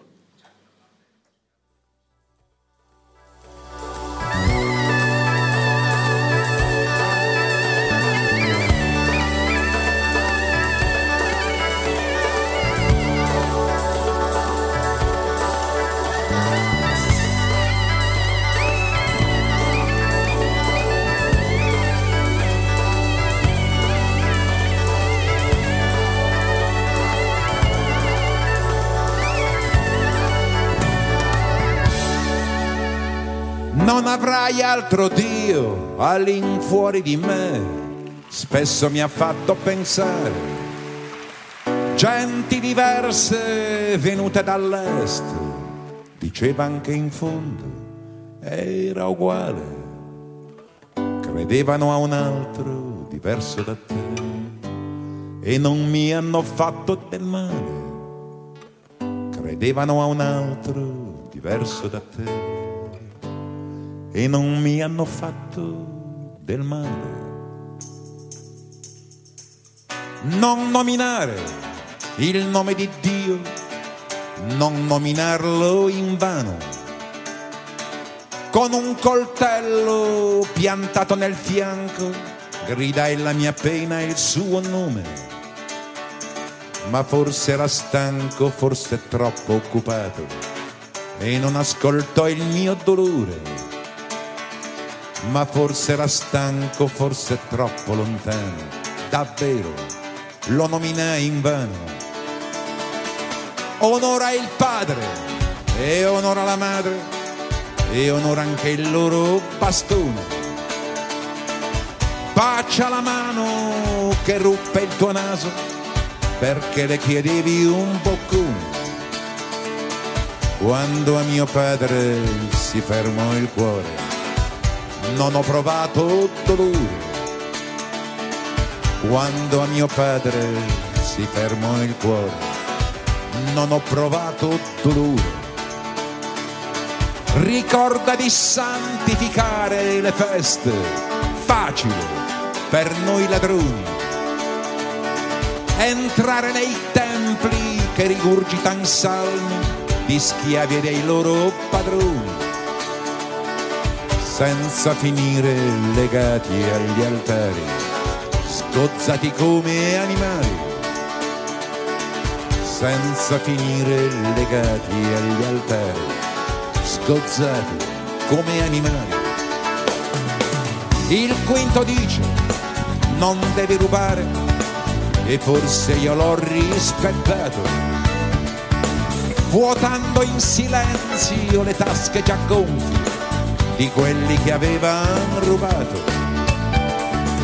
Ma io senza legge rubai in nome mio, quegli altri nel nome di Dio. Ma io senza legge rubai in nome mio, quegli altri nel nome di Dio.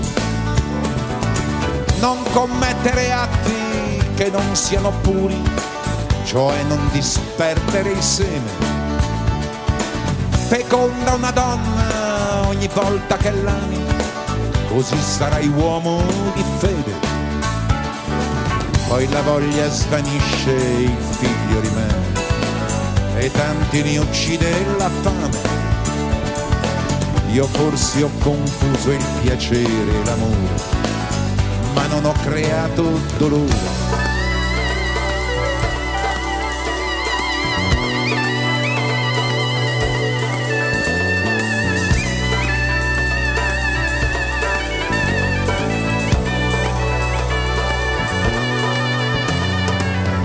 Settimo dice, non devi ammazzare se del cielo vuoi essere degno.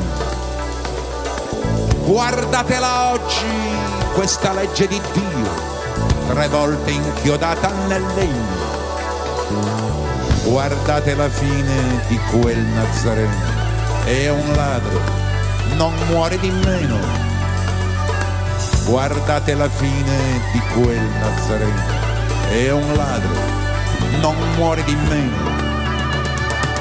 Non dire falsa testimonianza e aiutali a uccidere un uomo. Lo sanno a memoria il diritto divino e scordano sempre il perdono. Ho spergiurato su Dio e sul mio onore, eh no, non ne provo dolore ho spergiurato su Dio e sul mio onore. Eh no, non ne provo dolore. Non desiderare la roba degli altri, non desiderarne la sposa. Ditelo a quelli, chiedetelo ai pochi che hanno una donna e qualcosa. Nei letti degli altri già caldi d'amore non ho provato dolore. L'invidia di ieri non è già finita, stasera vi invidio la vita. Ma adesso che viene la sera ed il buio, mi toglie il dolore dagli occhi. E scivola il sole al di là delle dune a violentare altre notti. Io nel vedere quest'uomo che muore, madre io provo dolore. Nella pietà che non cede al rancore, madre ho imparato l'amore.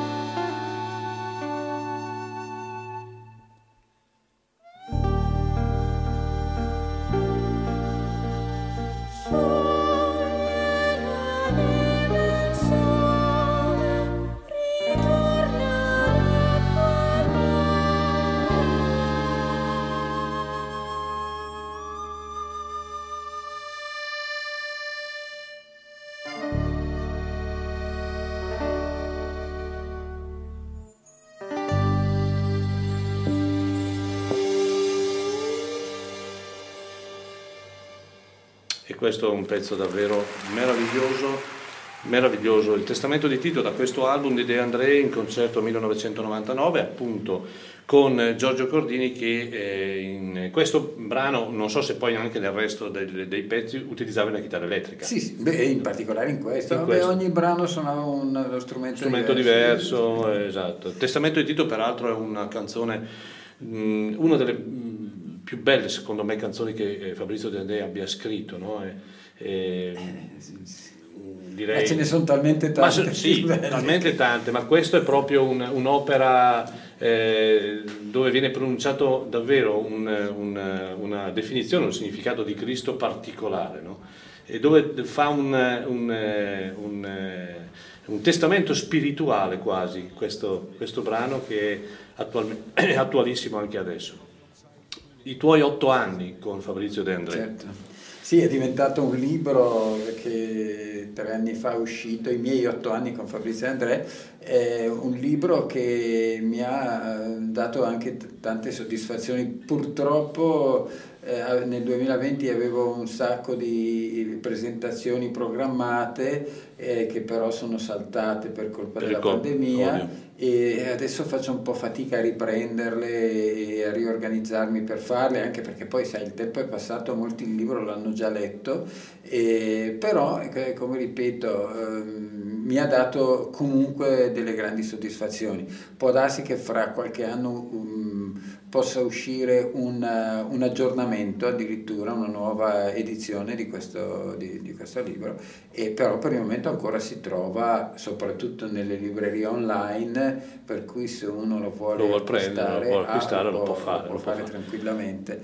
E mh, niente, lì praticamente descrivo eh, questa mia esperienza con delle premesse, con modali- descrivendo anche le modalità con cui ho conosciuto Fabrizio De André, mi ha ovviamente avvicinato a lui Mauro Pagani, Certo, certo. eh, era il periodo della tournée delle nuvole, lui doveva eh, scegliere i musicisti da portare in giro per, per presentare l'album nel corso di un tour in tutta Italia e eh, Mauro ha, ha pensato a me come chitarrista, Fabrizio aveva in mente un altro chitarrista di cui non posso fare il nome e, e l'ha avuta vinta Mauro, è riuscito, è riuscito a farmi entrare in, in questa, in, in questa band fatta di musicisti eh, che per me era- erano già dei miti, no? cioè da Ella De Bandini alla batteria a Pier Michelatti al basso, cioè tutti musicisti che io conoscevo magari indirettamente perché no- notavo i loro nomi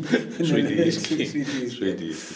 E, e quindi sono entrato, beh, ma con Mauro ero molto amico, già facevo parte di, un di una band che si chiamava addirittura Wow Wow Band, Band, sì, sì, Band, ricordo. che accompagnava Mauro Pagani, che aveva poi accompagnato anche Massimo Bubola e, e anche Cristiano De André, ecco, per cui era, che poi era un trio, eh, un trio, io, Max sì, sì. Gavanizza e Gio Damiani, un trio basso, chitarra e batteria, che però, sai, accompagnando poi il personaggio che pure in questi tre casi che ho appena accennato era pure uno strumentista, e, e in- nel caso di Mauro Pagani di particolare certo. eh, qualità no? e valore. E insomma venivano fuori delle belle cose, ecco, e quindi ero comunque stato notato in quegli anni. no?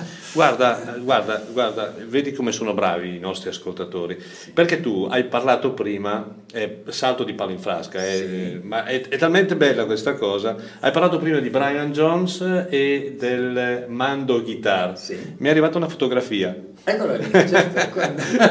Devo- E io ce n'ho una di quelli lì, eh, non Eh, beh, proprio lo ecco, esatto. Eh, eh, Saluto eh, il caro amico Nicola che è un bassista, peraltro è molto attento, è un fido eh, ascoltatore del, del nostro programma, vedi come sono bravi. Tante volte mi correggono, eh, mi correggono. quando sbaglio qualcosa mi dicono guarda che hai sbagliato la data o hai sbagliato...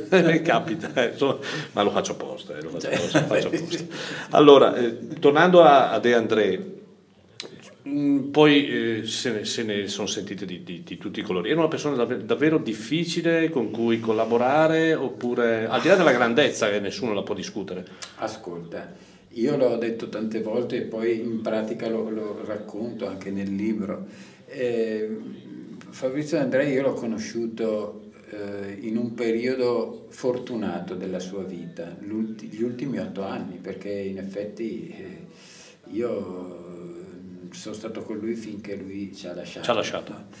E secondo me questi sono stati gli otto anni più belli, ma per tanti motivi. Uno in particolare è che lui già da qualche anno, da tre o quattro anni, eh, rispetto a quando l'ho conosciuto, aveva smesso di bere perché eh, lui aveva questo grande problema che l'ha, accompagnato per Sì, sì. quasi tutta la sua vita. È noto. Però eh, io- quando l'ho conosciuto io ormai non beva più, ma non beva neanche a tavola un bicchiere di vino per dire qua- quasi, quasi, quasi niente, ovviamente superalcolici zero. Ovvio. Mi, di- mi diceva che ogni tanto, perché ne ho parlato ancora anche con lui, non c'era nessun problema. Qu- qualco- qualcosina ancora, però ormai aveva perso Non c'era più la dipendenza, diciamo, non c'era più la dipendenza, ovvio. e ehm, probabilmente, probabilmente, sicuramente questo ehm, pessimo vizio eh, rovina la vita delle persone. Ah, beh, no? di e, e quindi lui prima era un altro, era veramente un altro. no? E, e quindi, e quindi io ho conosciuto una persona gentile, affabile, tranquilla, serena. Hai Cioè, proprio conosciuto il- probabilmente gli otto anni più sereni della sua vita. non dimenticherò mai quando nel eh, novembre del 1990, ehm, siccome mm, Ella De Bandini con una sua band suonava a Brescia, e mi ricordo che ero andato a sentirlo e eh, nel salutarlo gli avevo detto sai che ehm, ho visto che ci sei anche tu nel, nel prossimo tour che faremo con De André e ci sono anch'io con la chitarra. Mi ha guardato e mi ha detto no, tu non ce la farai, tu non, non puoi suonare Non puoi in questo suonare. gruppo. Ho detto sì, ho detto, non sono poi così bravo come voi, però... No, ma lui non per intendeva- intendeva un'altra cosa, quello. chiaramente. Cioè tu non sopporterai un- una persona del genere, cioè guarda che è difficile, cioè no, Ma guarda, pro- se, ancora, se ancora sei in tempo lascia, lascia perdere. declina. No, vabbè, è, è ovvio che, è ovvio che eh, per chi l'ha conosciuto probabilmente in altri momenti, eh, l'aspetto di, di Fabrizio era completamente diverso, la vita Certo, di Fabrizio certo. era diversa. Tu hai avuto la fortuna di conoscerlo, come hai Sì, detto tu, sì. negli otto anni più, probabilmente più sereni per lui e di conseguenza anche per le persone che gli stavano vicino. Certo, ma poi un'altra cosa molto bella è che negli ultimi anni, soprattutto appunto gli ultimi tre o quattro anni, lui si era riavvicinato ai suoi figli, cosa che soprattutto con Cristiano nel passato non era mai c'è. avvenuta. Qui, qui c'è, Cristiano. infatti, esatto, sì, esatto. E, e quindi averli tutti e due, sia Cristiano che Luvi, sul palco nelle ultime tournée, Eh, era, per lui eh, era- per lui era il massimo. il massimo, era il massimo. immagino. Perché poi questo posto, que- questi due ragazzi, se l'era meritato, cioè non è che fossero meno bravi di altri. no? Cristiano sì. è uno strumentista eh, che è veramente un talento, una cosa, cioè è un, un mezzo genio della musica secondo me. Poi ha un suo carattere, mille altri mille difetti, eh, come li abbiamo tutti. Come li abbiamo tutti. Però è- musicalmente è una persona, cioè è veramente eccezionale. Noi stiamo parlando della musica dei nostri tempi, no? E, mh, proprio per la presenza di Giorgio, visto che tutte le volte che nomini Mauro Pagani ti si illuminano gli occhi, evidentemente c'è ancora questo fortissimo Ah, sì. legame, questa No, bella siamo rimasti amicizia. comunque- Esatto, è una cosa molto bella.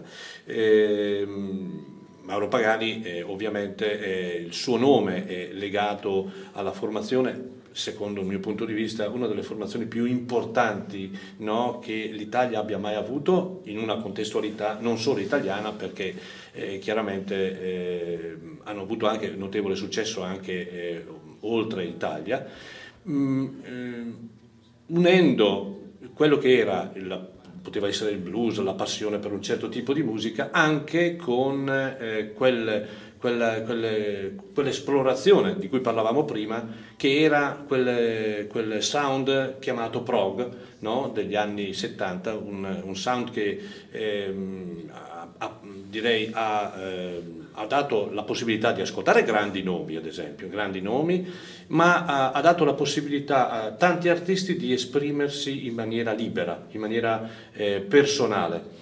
La PFM, secondo il mio punto di vista, ha rappresentato eh, l'inizio di una nuova era, l'inizio di una nuova era e lo sviluppo di un certo tipo di musica.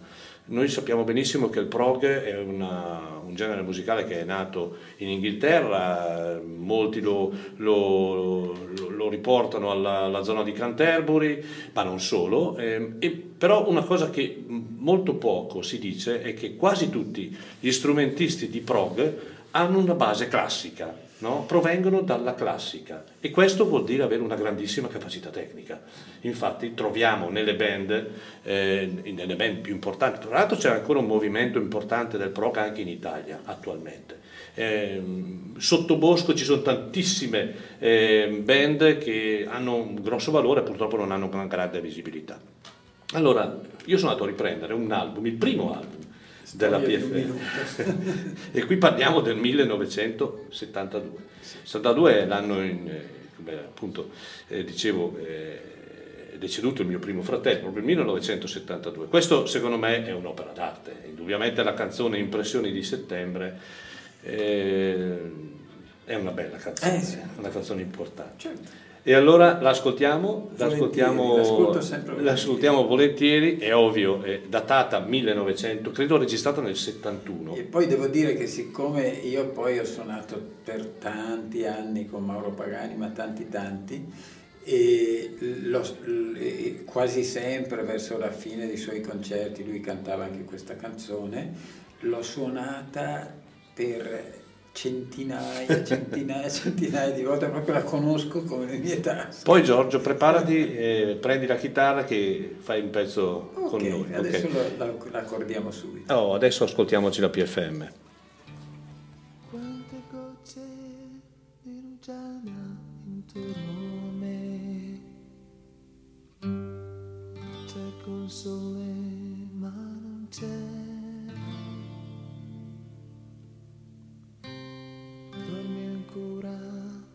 Campagna, forse no, la sveglia mi guarda, non so. Già l'odore della terra, odor di grano, sale adagio verso me. E la vita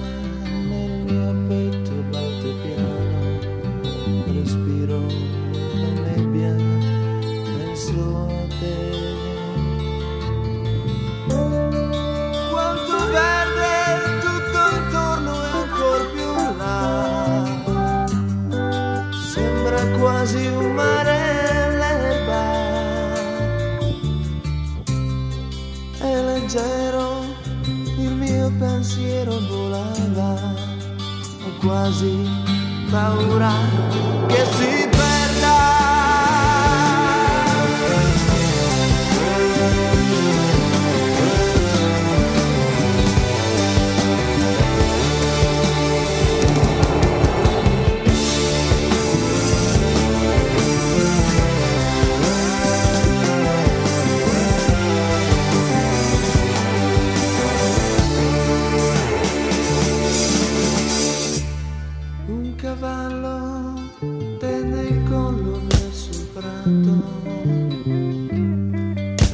enfermo.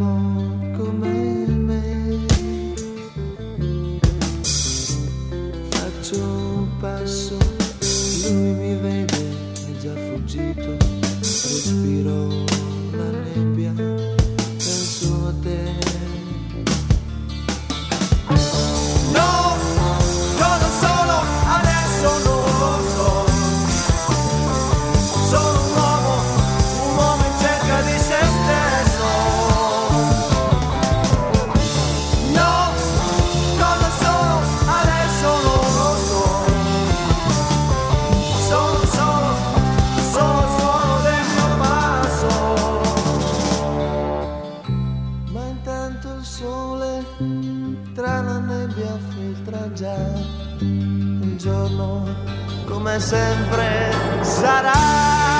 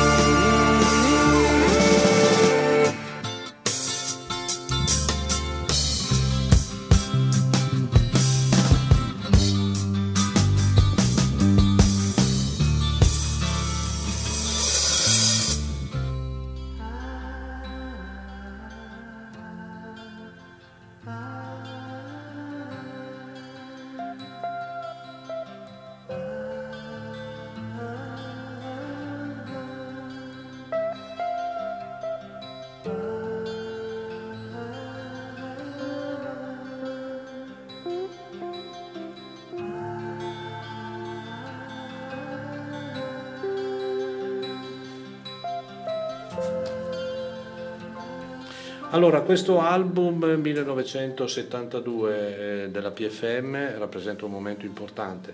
Eh, vero che eh, Mussida, Di Cioccio, Mauro Pagani, Premoli e eh, Piazza avevano come fonti di ispirazione i grandi gruppi inglesi, dai Genesis, ai King Crimson, agli Yes, ma in realtà poi comunque il loro valore lo, deve, lo devono soprattutto alle grandi dote tecniche di questi, di questi, grandi musicisti e in una contestualità particolare questo album appare come un album eh, meno eh, legato ai problemi sociali, ai problemi politici, ai tempi sia il banco sia là e gli area e via dicendo, eh, erano, erano, messaggi forti anche da un punto di vista eh, politico e, e giovanile e di protesta. Questo album diciamo che li lascia in parte questi problemi. Eh, questo non vuol dire niente, eh, questo è un album splendido perché è suonato come Dio comanda. Certo, quindi... i, i diciamo, musicisti della, della, PFM erano i migliori, tecnicamente erano i migliori musicisti che, che, che, suonavano allora, erano veramente dei riferimenti per tutti. Assolutamente. Perché avevano delle capacità, venivano credo quasi sia Premoli che Mussida dalla musica classica sicuramente. Sì, infatti, infatti. Ma, ma, ma, non è detto, cioè non è questo il motivo, comunque avevano una tecnica fenomenale, esatto. facevano delle cose che ancora adesso e, si fa fatica a riprodurre. E in questo album eh, viene introdotto eh, l'utilizzo del Moog certo. o Moog, non so come si dice, ah, no, Moog, Moog, che era quel famoso organo sì, con un, suono particolare, sintetizzatore, che, certo. Esatto. Che esatto. avevamo appena sentito nel brano, almeno io l'avevo appena sentito nel brano Lucky Man dei, dei Emerson Lake e Palmer. No? Esatto, Infatti come sonorità questo brano eh, in versione di settembre mi, mi ricorda riporta, Lucky Man, esatto, dove esatto. c'è all'inizio la chitarra acustica con la voce di Greg Lake e poi alla fine ci sono questi interventi di Moog. No? Ecco, noi non avevamo preparato eh, nulla, nel senso che eh, ormai è noto che i miei ospiti della domenica mattina sono ospiti con cui facciamo una chiacchierata, parliamo del più e del meno, ovviamente legato alla musica, ma tutto molto a mano libera, senza nessun tipo di programmazione. Non siamo un network che programma anche la virgola ed è questo che, fa, che fa, la differenza un po'.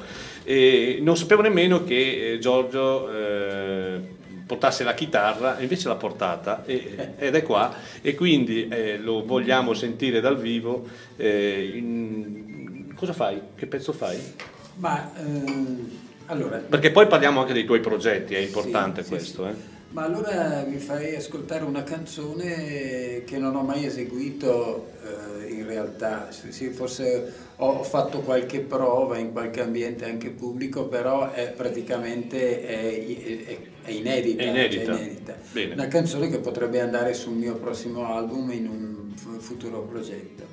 Eh, si intitola Quello che ci rimane, è una canzone che parla un po' di, un, di uno dei valori che forse abbiamo perduto e di cui magari poi parlerò meglio, eh, che è quello dell'amicizia. E parla di un incontro che poi non è più eh, stato ripreso, no? in, in, generale dell'amicizia. Bene, allora ascoltiamola. Spero che si senta bene. Ma ci proviamo, ci proviamo, ci proviamo, ci proviamo.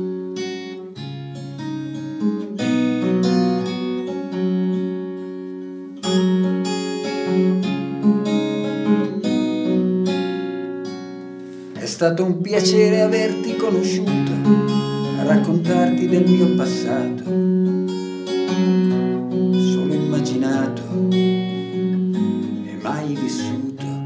stata una gioia parlarti quella sera, ed era con me il peccato.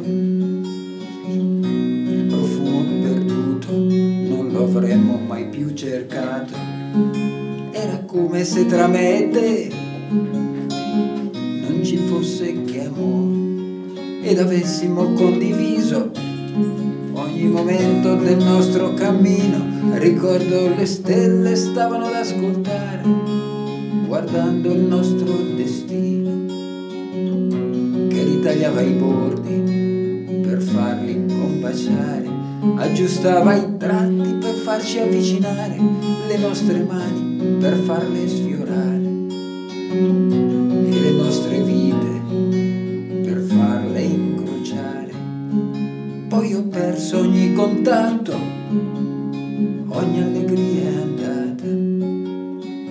poco conservato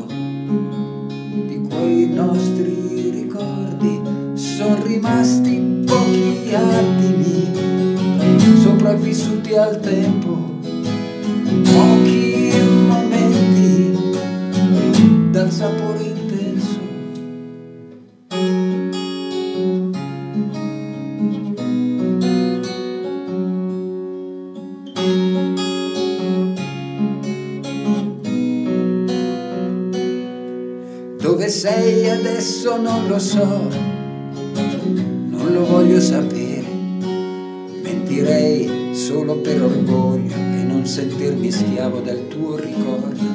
Vivo le giornate pensando che potremmo anche rivederci, ma non è più tempo di sperare e non sogno e non smetto di pregare. Pensami come io ti penserò, cercami come io ti cercherò e non lasciare andare i ricordi perché solo quello che ci rimane. Sono rimasti pochi attimi sopravvissuti al tempo pochi momenti dal sapore intenso. Sono rimasti pochi attimi sopravvissuti al tempo pochi momenti dal sapore intenso.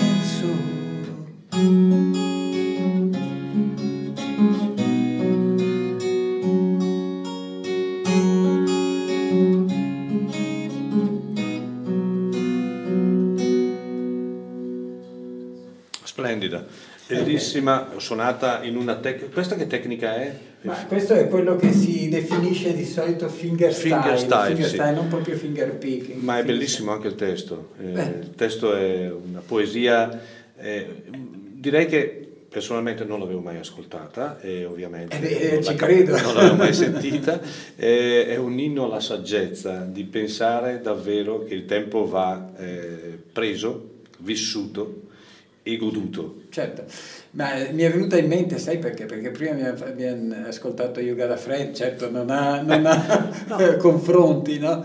Per- però, ecco, e Mm, non, poi è devo- de- non è- non è scontato che non abbia Comunque confronti. devo, devo dire anche una cosa, che il testo non è eh, mio, cioè io l'ho soltanto adattato, c'è Mhm. qualche piccola variazione, il testo originale è di Reno Brandoni, con cui, che è un chitarrista con cui io collaboro molto, ma chitarrista ma anche scrive, come puoi eh, notare, dei testi molto belli, no? e quindi collaboriamo in mille modi, quindi questa è una canzone che è eh, di Cordini Brandoni. Sono molto contento che tu l'abbia eseguita qui nel nostro studio.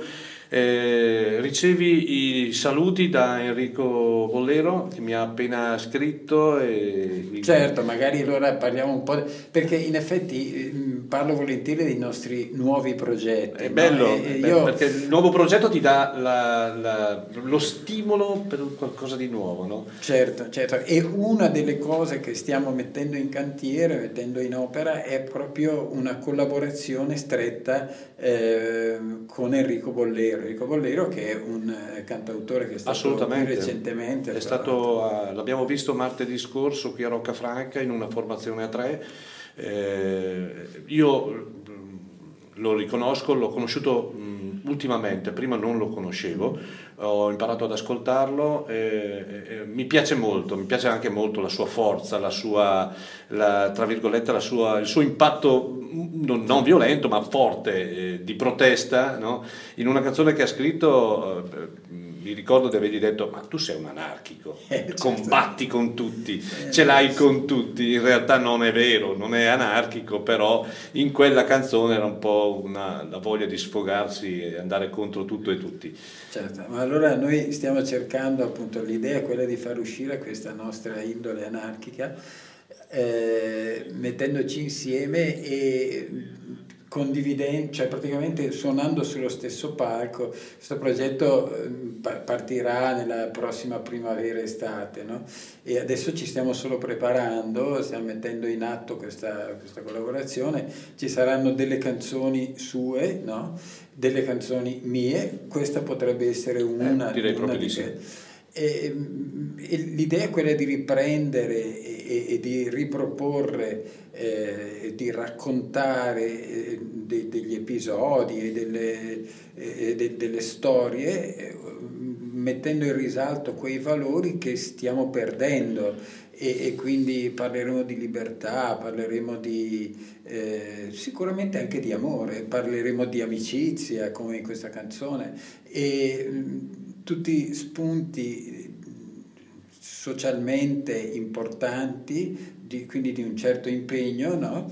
e, che metteremo lì, eh, proporremo al pubblico eh, con delle nostre composizioni, delle nostre canzoni. Quindi metteremo insieme sia la, la, la parte così spirituale no? e, e, che ha questi risvolti letterari e anche la parte musicale, no? cioè, eh, saremo sicuramente sul palco noi due for- come formazione minima, però ci saranno anche degli altri musicisti e stiamo appunto studiando i dettagli. I dettagli di questo. Nel frattempo però mi piace anche ricordare un'altra collaborazione che è quella che in fondo ci ha fatto conoscere, no?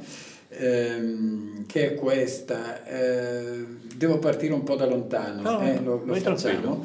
Allora, io sono andato a abitare in Val di Scalve cinque anni fa, eh, nel comune di Schilpario, no, frazione Barzesto, è un posto molto isolato, a 1100 metri di altezza, probabilmente in questo momento là sta anche nevicando, no, e qui piove, là probabilmente nevica. adesso lo saprò stasera quando rientrerò a casa.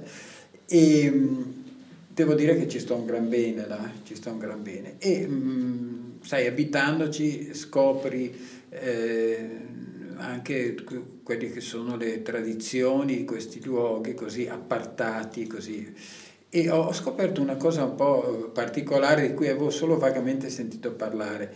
Eh, cent'anni fa, cent'anni fa era stata costruita una diga no, in una di queste valli, la Valle del Gleno, e ehm, questa diga, come ha cominciato il bacino a riempirsi di acqua, è crollata, proprio un disastro immane, circa 400 sono stati morti. Questo è avvenuto il primo dicembre del 1923, quindi esattamente 99 anni fa. L'anno prossimo verrà commemorato il centenario di questo disastro, di questa tragedia, e che ha colpito soprattutto i comuni della Valle di Scalve e ancora di più il comune di Boario, che quindi non è in provincia di Bergamo, ma in provincia di Brescia. provincia di Brescia. E io ho avuto la, così il l'idea di scrivere una canzone che racconti brevemente, ovviamente nell'ambito un, dei 3-4 minuti della canzone non si può raccontare più di tanto, ehm, che praticamente parli di, questa, di, di, di quello che è avvenuto. No? E ho poi cercato di... Ehm, dei musicisti che la suonassero con me, eh, ho cercato dei cantanti che la cantassero con me perché mi piaceva l'idea di farla coralmente. È venuta fuori una cosa di, una, di un certo rilievo secondo me, perché i cantanti che cantano con me sono appunto Enrico Bollero, Cristina Donà, che è Sì. una voce femminile molto... eh, La conosciamo molto bene. La conoscete, e Omar Pedrini. Eh, Omar che Pedrini. conosciamo bene. Ecco, abbiamo poi i musicisti, oltre a me ci sono Max Cabanizza e Alberto Venturini, che sono due, due musicisti con cui suono da, da sempre, e poi ci sono due musicisti della zona di, ehm, eh, della Valle di Scalve che sono molto bravi. Uno è Davide Albrici, che suona il trombone, e Andrea Bellinghieri che suona chitarra e, e canta. E in più ci sono anche dei, dei correttini che mi ha aiutato a fare mia figlia Marta, Marta Corpini, che è molto eh, portata per la musica. eh, Beh, beh, beh, beh, è scontato, penso questo. Questo progetto ha, diciamo, proseguirà ovviamente, anzi verrà lanciato nel prossimo anno perché questo singolo che adesso è quasi pronto ma non possiamo ancora farle ascoltare uscirà alla fine di febbraio, uscirà alla fine, ti terrò informato Assolutamente, assolutamente. Perché... Immagino che se ne parlerà vista anche la, eh, così, eh, l'importanza dei personaggi che ci partecipano e mh, eh, spero che, che ma, ma io credo si, sai, si parli. Ecco. eh, si parli di questa canzone, si parli di, del, del, di, questo, di questo, avvenimento che, che, è accaduto cento anni fa e quindi è sempre, è sempre, importante cercare di dare rilievo anche al passato attraverso questa forma, no? la forma dell'aggregazione tra artisti. Eh, hai citato anche Omar Pedrini che sarà uno dei prossimi nostri ospiti. Sì. sì ehm, eh, hai citato Gio Damiani, Gio Damiani eh, si è proposto per fare un programma alla radio. Addirittura. Sì, sì, noi lo conosciamo da tanti anni e lo sto aspettando perché lo sta, lo sta, lo sta pensando il programma perché chiaramente deve essere un programma direi di un certo contesto, insomma, di una certa rilevanza, così come tutti i collaboratori della nostra radio fanno. E, bene, bene, noi ti aspettiamo e sarà l'occasione per, eh, visto che mh, è vero, la DMR ha organizzato quasi 300 concerti, ma non ha ancora realizzato un concerto di Giorgio Cordini, quindi lo facciamo. grave, molto grave. molto grave e quindi lo faremo, sicuramente lo faremo. Eh, prima di un concerto eh, sarebbe bello fare uno showcase anche qui, no? in attesa di organizzare l'evento in, in una forma più grande, utilizzando l'auditorium che abbiamo a disposizione, perché come abbiamo visto ieri sera è stato un esperimento, però un esperimento direi uscito molto bene, molto bene, quindi perché no? Possiamo anche si fare, fare, si può fare, benissimo. Allora, eh, adesso qui tocchiamo il cuore di tante persone con, eh, con, una band che non ha bisogno di presentazioni, è inutile neanche poi eh, dilungarci così, così, tanto, parliamo dei Beatles. Quindi. Certo, però proprio perché parliamo dei Beatles mettiamo un, un pezzo basato basato sulla chitarra acustica esatto, esatto. suonata in fingerstyle, come esatto, piace a me. Esatto, l'hai scelto tu il brano, per cui è giusto che... Io conosco eh. Ovviamente alla perfezione. E beh, pensa, questo brano lo suonavo, eh, lui più che altro lo cantava, ma lo sapeva suonare bene anche lui, con Cristiano De André. Ah. Nel, io ho fatto un paio di tour anche con Cristiano, con Cristiano. De André e questo era un brano a cui lui era molto affezionato Mm. e che cantava molto volentieri, un, bravo, mo- un brano molto breve. Sì, è brevissimo, dura due minuti. 2 minuti e 18 secondi. Ecco, poco più di due minuti. E, ma lui lo cantava con maestria e lo suonava anche bene. so sapete. Questo è un brano che eh, è stato pubblicato sul famoso White Album. Esatto. E, e poi mi darà lo spunto per parlare di un altro progetto eh, dopo che lo avremo ascoltato. Allora ascoltiamo questo brano che si chiama Blackbird dei Beatles.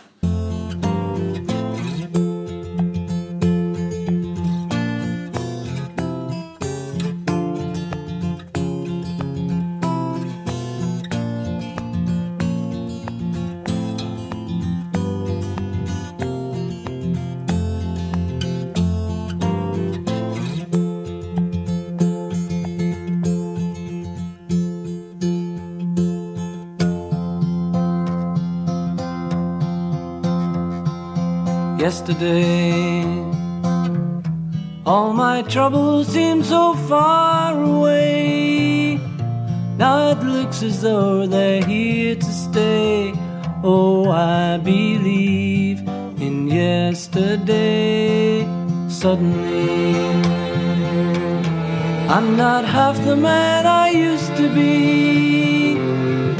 There's a shadow hanging over. Oh, yesterday came suddenly. Why she had to go, I don't know. She wouldn't say. I said something wrong. Now I long for yesterday. Yesterday. Love was such an easy game to play. I need a place to hide away. Oh, I believe in yesterday. Why she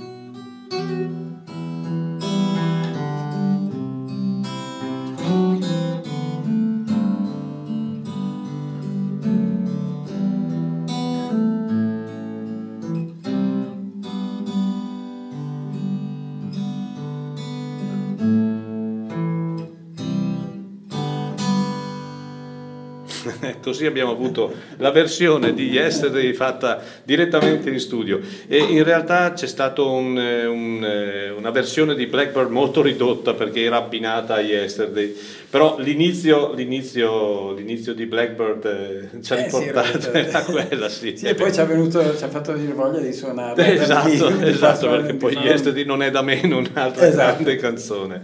Eh, Eh, no, eh, parlare dei Beatles eh, mi eh, aiuta a presentare un altro progetto che sto portando avanti. Vedi quanti progetti? ma eh, la vita deve essere fatta di progetti, no? Eh, se no che È un progetto che sto portando avanti con un amico che si chiama Gaspare Bonafede, che è un, un percussionista molto bravo, con cui io sono molto affiatato e che oltre a suonare i, i- tamburi, diciamo in generale, gli shaker, eh, suona anche uno strumento molto particolare che si chiama hang. Hang? H-A-N-G. L'hang è uno strumento eh, inventato relativamente eh, di recente, eh, che eh, quindi sarà un vent'anni fa, credo, una cosa molto recente, molto molto recente, da un appassionato eh, svizzero, no?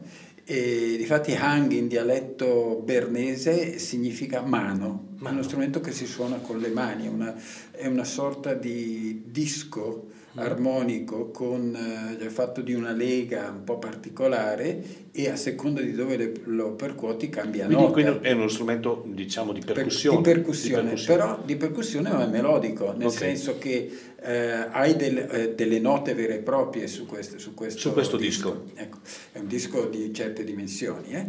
E, mm, e- e allora eh, questo signore che l'ha inventato, l'ha inventato così con eh, scopi di musicoterapia, cioè, non, pro- non perché sia un, un musicista. Poi invece qualche jazzista eh, si è reso conto che si poteva utilizzare sia come strumento di, di percussione che addirittura anche con qualche eh, melodia, anche mm, come fosse un vero e Un vero proprio, e proprio strumento, strumento. musicale. Ecco. Gaspare Bonafede è uno dei primi che l'ha eh, Utilizzato. acquistato, Ah, utilizzato, sperimentato e direi che oggi è uno de- di quelli che lo conosce meglio Beh, qui in immagino, Italia. ecco. immagino.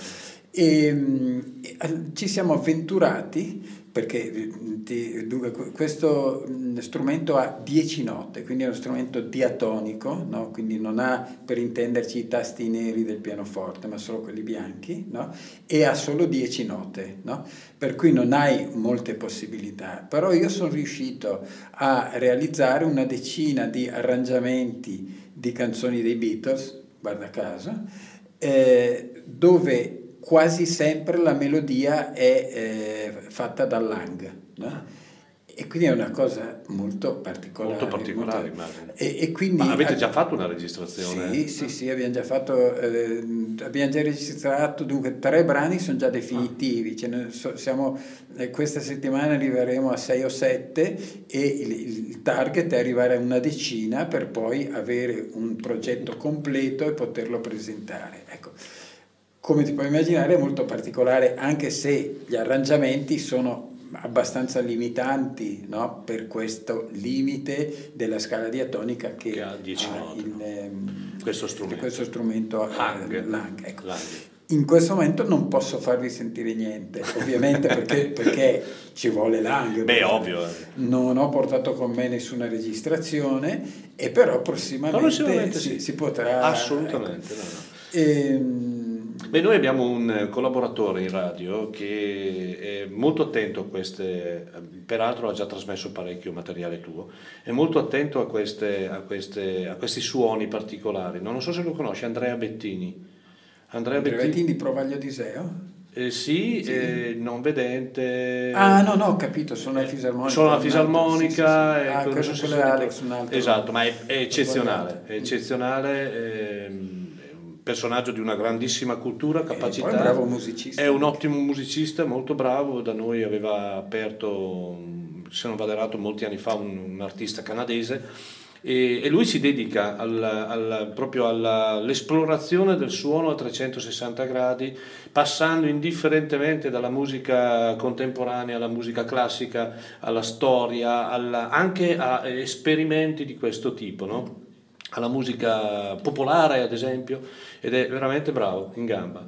Bene, allora adesso eh, sono le, ui, sono già le 11.25, il tempo è volato, il Certo. tempo è volato, però abbiamo ancora eh, alcune cose interessantissime da ascoltare e adesso eh, mettiamo un pezzo tuo che eh, hai deciso, le notti dei- la notte dei fondi. Sì, La notte dei fondi. sì, Che sarebbe un brano tratta molto da piccole storie. Ecco, tra- tratta da un, CD eh, che io qui sono molto affezionato, si intitola Piccole storie, dove eh, le musiche sono quasi tutte fatte, è, è proprio un CD da cantautore, sono composte da me e invece per la parte testi quasi tutto è composto da mia moglie Luisa Moleri, che, eh, che ha sempre collaborato con me. eh, no? Eh, e questa in particolare, Notte dei Fondi, è, è una canzone che parla di un episodio eh, avvenuto nella Valle di Scalve, proprio esattamente nel territorio del comune dove io abito, Dove a? Schilpario,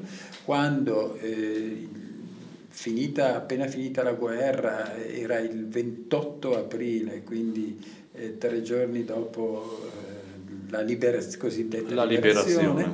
Eh, un gruppo di fascisti si aggirava ancora in- nell'alta valle di Scalve, nella zona dei- del passo del Vifione, tra la Val Camonica e la valle di Scalve, e un mh, gruppo di, una- eh, di cittadini, non tutti partigiani, proprio cittadini di Schilpario, avendo saputo che stavano scendendo questi, questi, questo gruppo stava scendendo verso il paese, sono andati a accoglierli, tra virgolette, con la speranza di potergli dire guardate la guerra è La guerra è finita, finita." se venite pure, cioè con una certa Messaggio di pace, in buona sostanza. Esatto, esatto. E sono stati accolti invece a mitragliate. a mitragliate.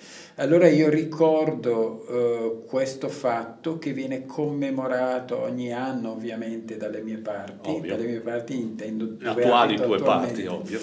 Eh, sì, ma ormai mi sento un po' scardino bene, anch'io.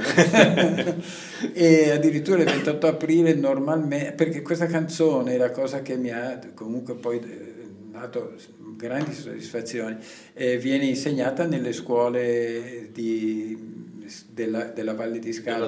Schippario, Vilminore, dei vari comuni e i, i maestri di musica poi accompagnano il 28 aprile i- la- le, le scolaresche alla commemorazione di questo fatto e v- cantano questa canzone. A volte ci sono anch'io, ma se mi invitano, Se ti invitano, se- chiaro. e però è- è- veramente molto suggestivo sentire Eh, questi immagino. ragazzini guidati dai maestri di musica. Poi ti dico, ti dico una cosa su alcuni ragazzini, mi hai fatto venire in mente adesso. Intanto Sì, allora prima di sì. ascoltarla, tanto per preparare un Sì, attimo, ecco, pensate il 28 aprile di quell'anno, il 45, eh, mh, succedeva che a Schilpari, in quella zona, c'era ancora la neve, no?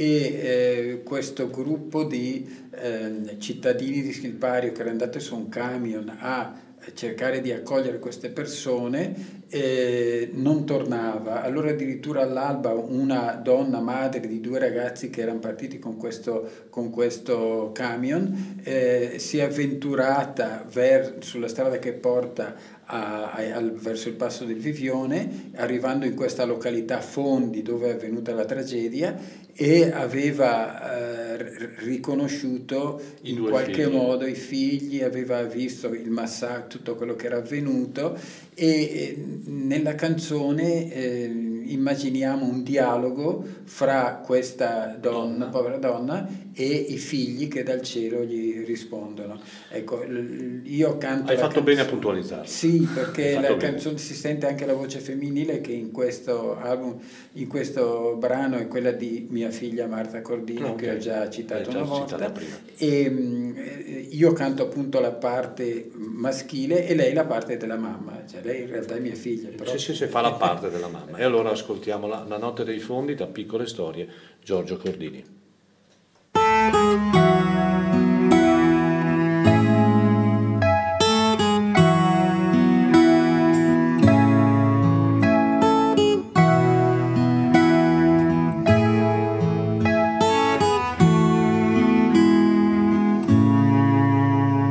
È stato il rimpianto di un tempo passato, dei giochi sui monti, a correre liberi e la speranza riaccesa dal vento di oggi che ci han fatto partire cantando con le voci spiegate nella neve di aprile sulla strada che porta alla notte.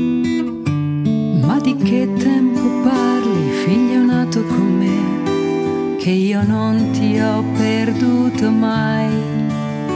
Se non ieri sul far di una sera che imbruniva con te nella notte. Era un tempo, madre mia, che la vita sognavo. In chiesa mio padre, tra le mani il cappello. Fatica, lavoro, parlar di ragazze e preparare da sposa. Era un tempo di pace, rifiorito in aprile, protetto dal cielo e benedetto in questa candida notte.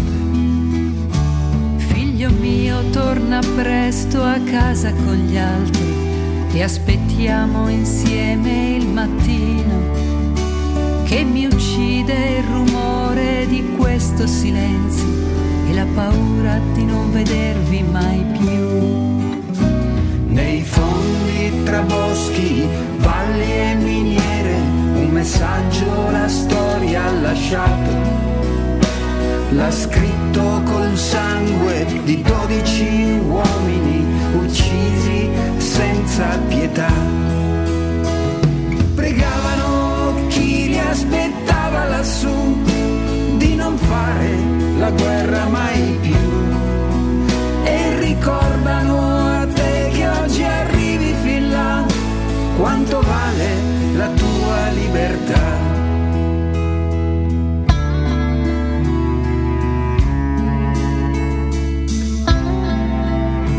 Non so, madre mia, come coprirti gli occhi, che fra poco vedranno i tuoi figli tra i sassi e non posso fermare i tuoi passi scalzi, che noi dodici siamo, tra la terra e le stelle. Mio fratello è con me a guardare dal cielo la neve ormai rossa sui corpi. Quali mani vi han preso vita, ore e ricordi nella neve macchiata di sogni? nostri caduti per l'odio di chi ancora pace non ha. Nei fondi tra boschi, valli e miniere, un messaggio la storia ha lasciato. L'ha scritto col sangue di dodici uomini uccisi senza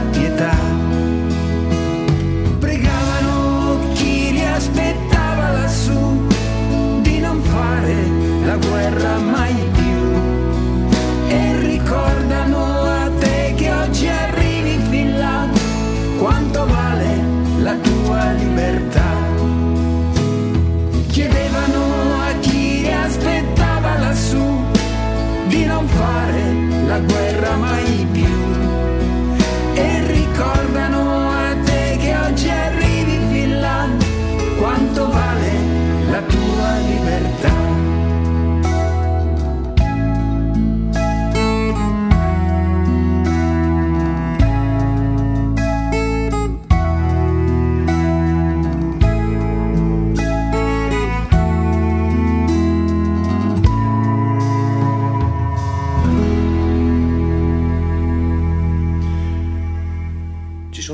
musicisti bravi, ci sono, è bellissima la canzone, è molto bella è la voce di tua figlia. Complimenti, è una bellissima Glielo diremo, voce. se Glielo non ci diremo. sta ascoltando, può darsi che ci, ci Ci sta, beh, meglio, bene, mi fa piacere.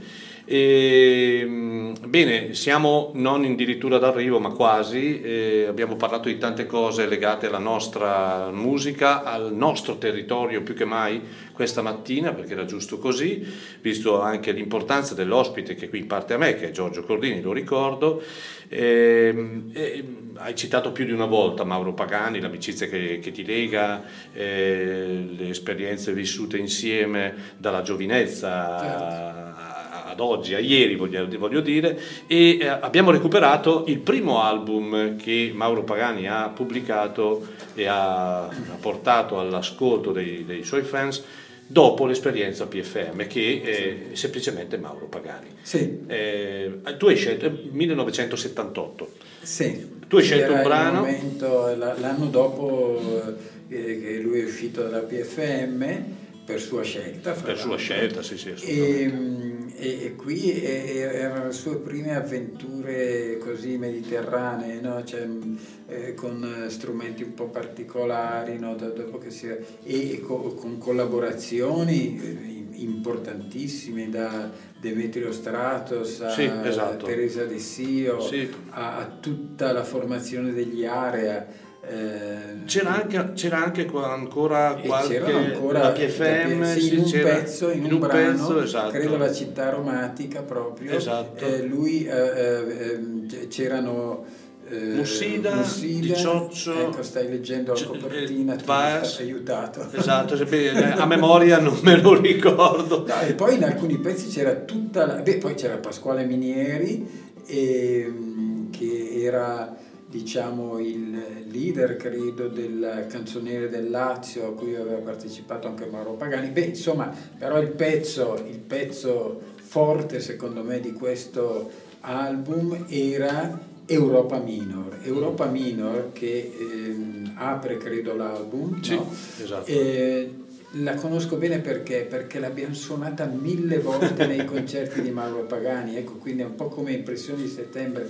Mh, a volte la scaletta veniva cambiata, ma sempre, oltre a Impressioni di settembre, c'era, c'era a volte Europa come Minor. bis Europa Minor, perché è un pezzo anche di grande effetto e mi ricordo anche la formazione che suonava, oltre a lui c'eravamo io, mh, Max Cavanizza al basso e Gio Damiani E Gio Damiani. Era un quartetto Beh, veramente assolutamente di sì. grande, Di eh, grande valore, impatto, impatto e valore. impatto. E allora ascoltiamocela. Questa Eh, ovviamente è la, la versione del disco. Questa è la versione del disco. nessuno Sì, sì, sì, certo. Mauro Pagani che Qui stiamo parlando del 1978, 78. primo disco eh, ufficiale eh, come Mauro Pagani. Esatto, esatto. E allora ascoltiamocela.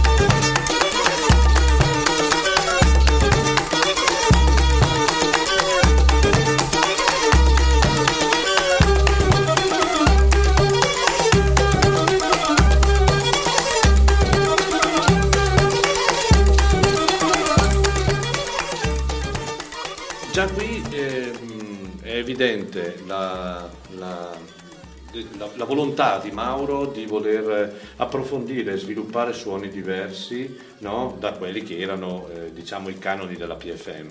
Ehm, ricordiamo la grande opera d'arte Cresa de Ma, che è un disco splendido dove Mauro Pacani ci ha messo molto del suo. No?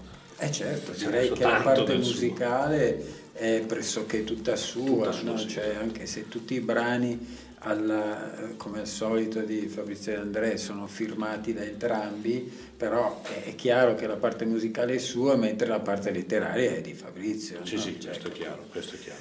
Peraltro è stato ripubblicato non molti anni fa questo album con eh, la versione anche il CD1 appunto è l'originale Cresa de Ma, invece il secondo CD è la mia Genova, cioè Certo. l'altra, l'altra Sì, sì, lì ci sono anch'io, ecco, nell'originale no, ma in- nel- nelle versioni dal vivo Ci sei anche tu, anche- sì, ah, sì. ci sei anche tu. Bene, allora, ehm, parliamo di tutt'altro, di un artista che eh, apprezzi anche tu, eh, abbiamo imparato ad amarlo molto e le- mm, purtroppo ci ha lasciato, e, e- e manca, devo dire, ci ha lasciato ma manca tanto questo artista al mondo del rock che è Tom Petty, eh, che peraltro è morto in una maniera incredibile, lui famosissimo, eh, comunque all'apice della carriera, eh, con la sua band di, di Heartbreaker, credo fosse la miglior band d'America eh, a livello di suono, di compattezza, Mike Campbell, un grande chitarrista, ebbene morire da solo in casa per eh, un'allergia a un farmaco credo che sia veramente un destino eh, Atroce. Atroce, esatto, atroce. E ehm, ci restano chiaramente tante pagine della sua, della sua musicalità, tante pagine dei suoi concerti, tante pagine della sua musica.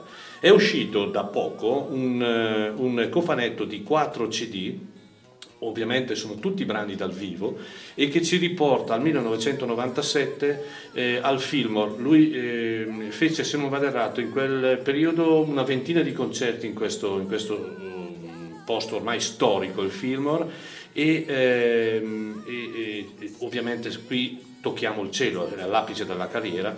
E ci sono molte molte cover in questo, in questo album perché dal vivo lui comunque eh, era molto abituato a- ad eseguire brani degli altri, no?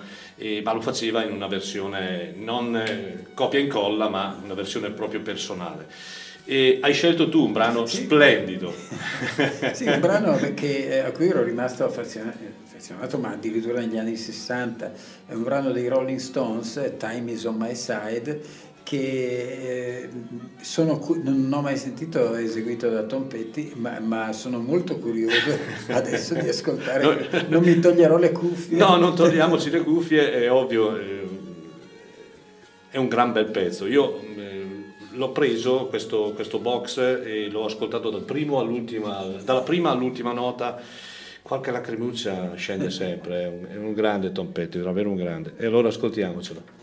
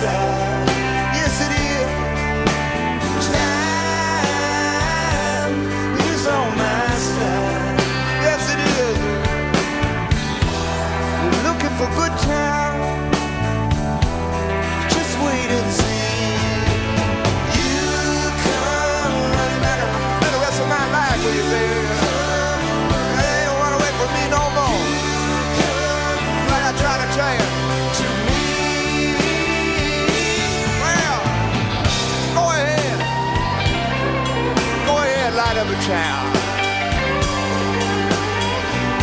And baby, do everything your heart desires. And I know, I know like I told you, I told you so many times before. One day you come back, baby. You come back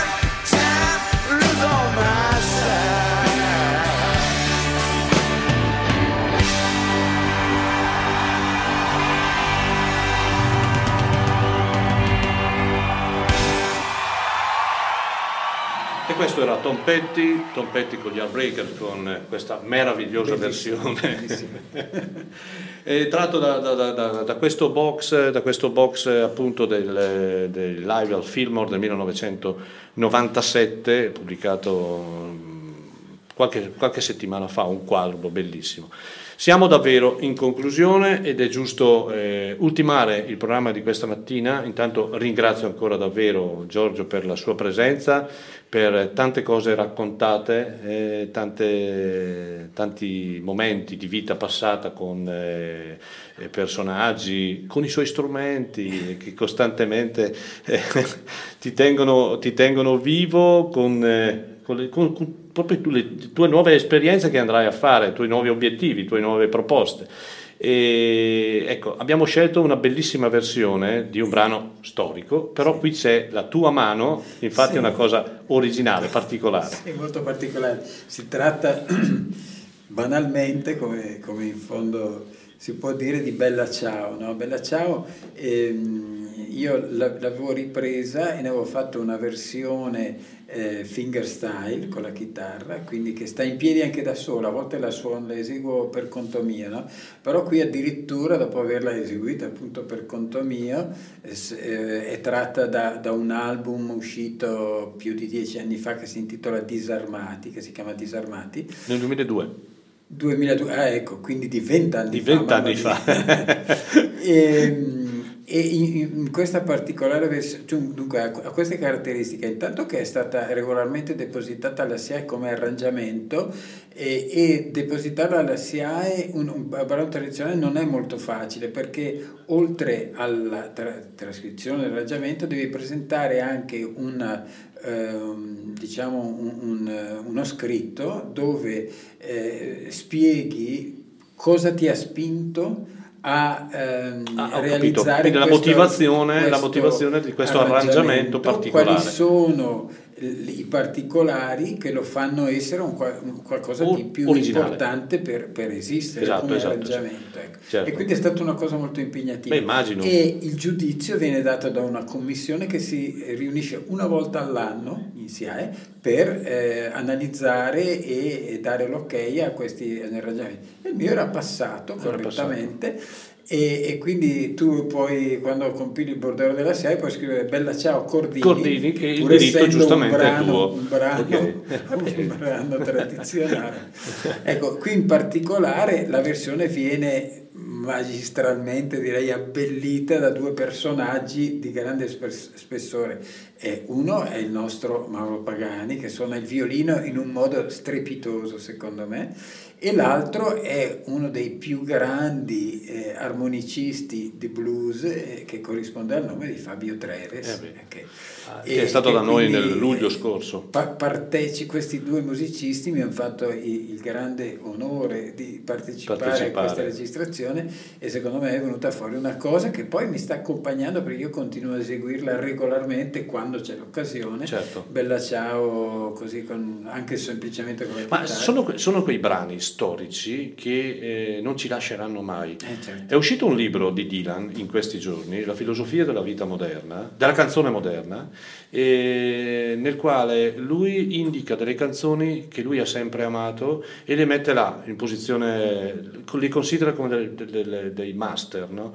Ebbene, vuoi sapere che canzone c'è? C'è Volare di Modugno. Lui la considera una canzone eccezionale ed è vero, perché in realtà è proprio vero. E io poi, eh, tu parli sempre di Mauro Pagani, giustamente ne abbiamo parlato anche tanto stamattina, ma è una cosa strana, la premiata Forneria Marconi è nata a Chiari, ma tu pensi che a Chiari non ha mai suonato. mai, mai suonato ed è un peccato, è un peccato veramente. Va bene, allora eh, direi concludiamo con la versione di Giorgio di Bella Ciao da questo album Disarmati del 2002. Grazie, grazie davvero della tua presenza. Grazie a voi per avermi invitato e un cultura. saluto a tutti. E un saluto a tutti. saluti. E alla prossima. Grazie ancora. Noi ci risentiamo domenica prossima con un'altra eh, puntata di My Generation. Nel contempo, ovviamente, non lasciate le nostre frequenze, ascoltate sempre la nostra grande ADMR Rock Web Radio. Buona domenica a tutti.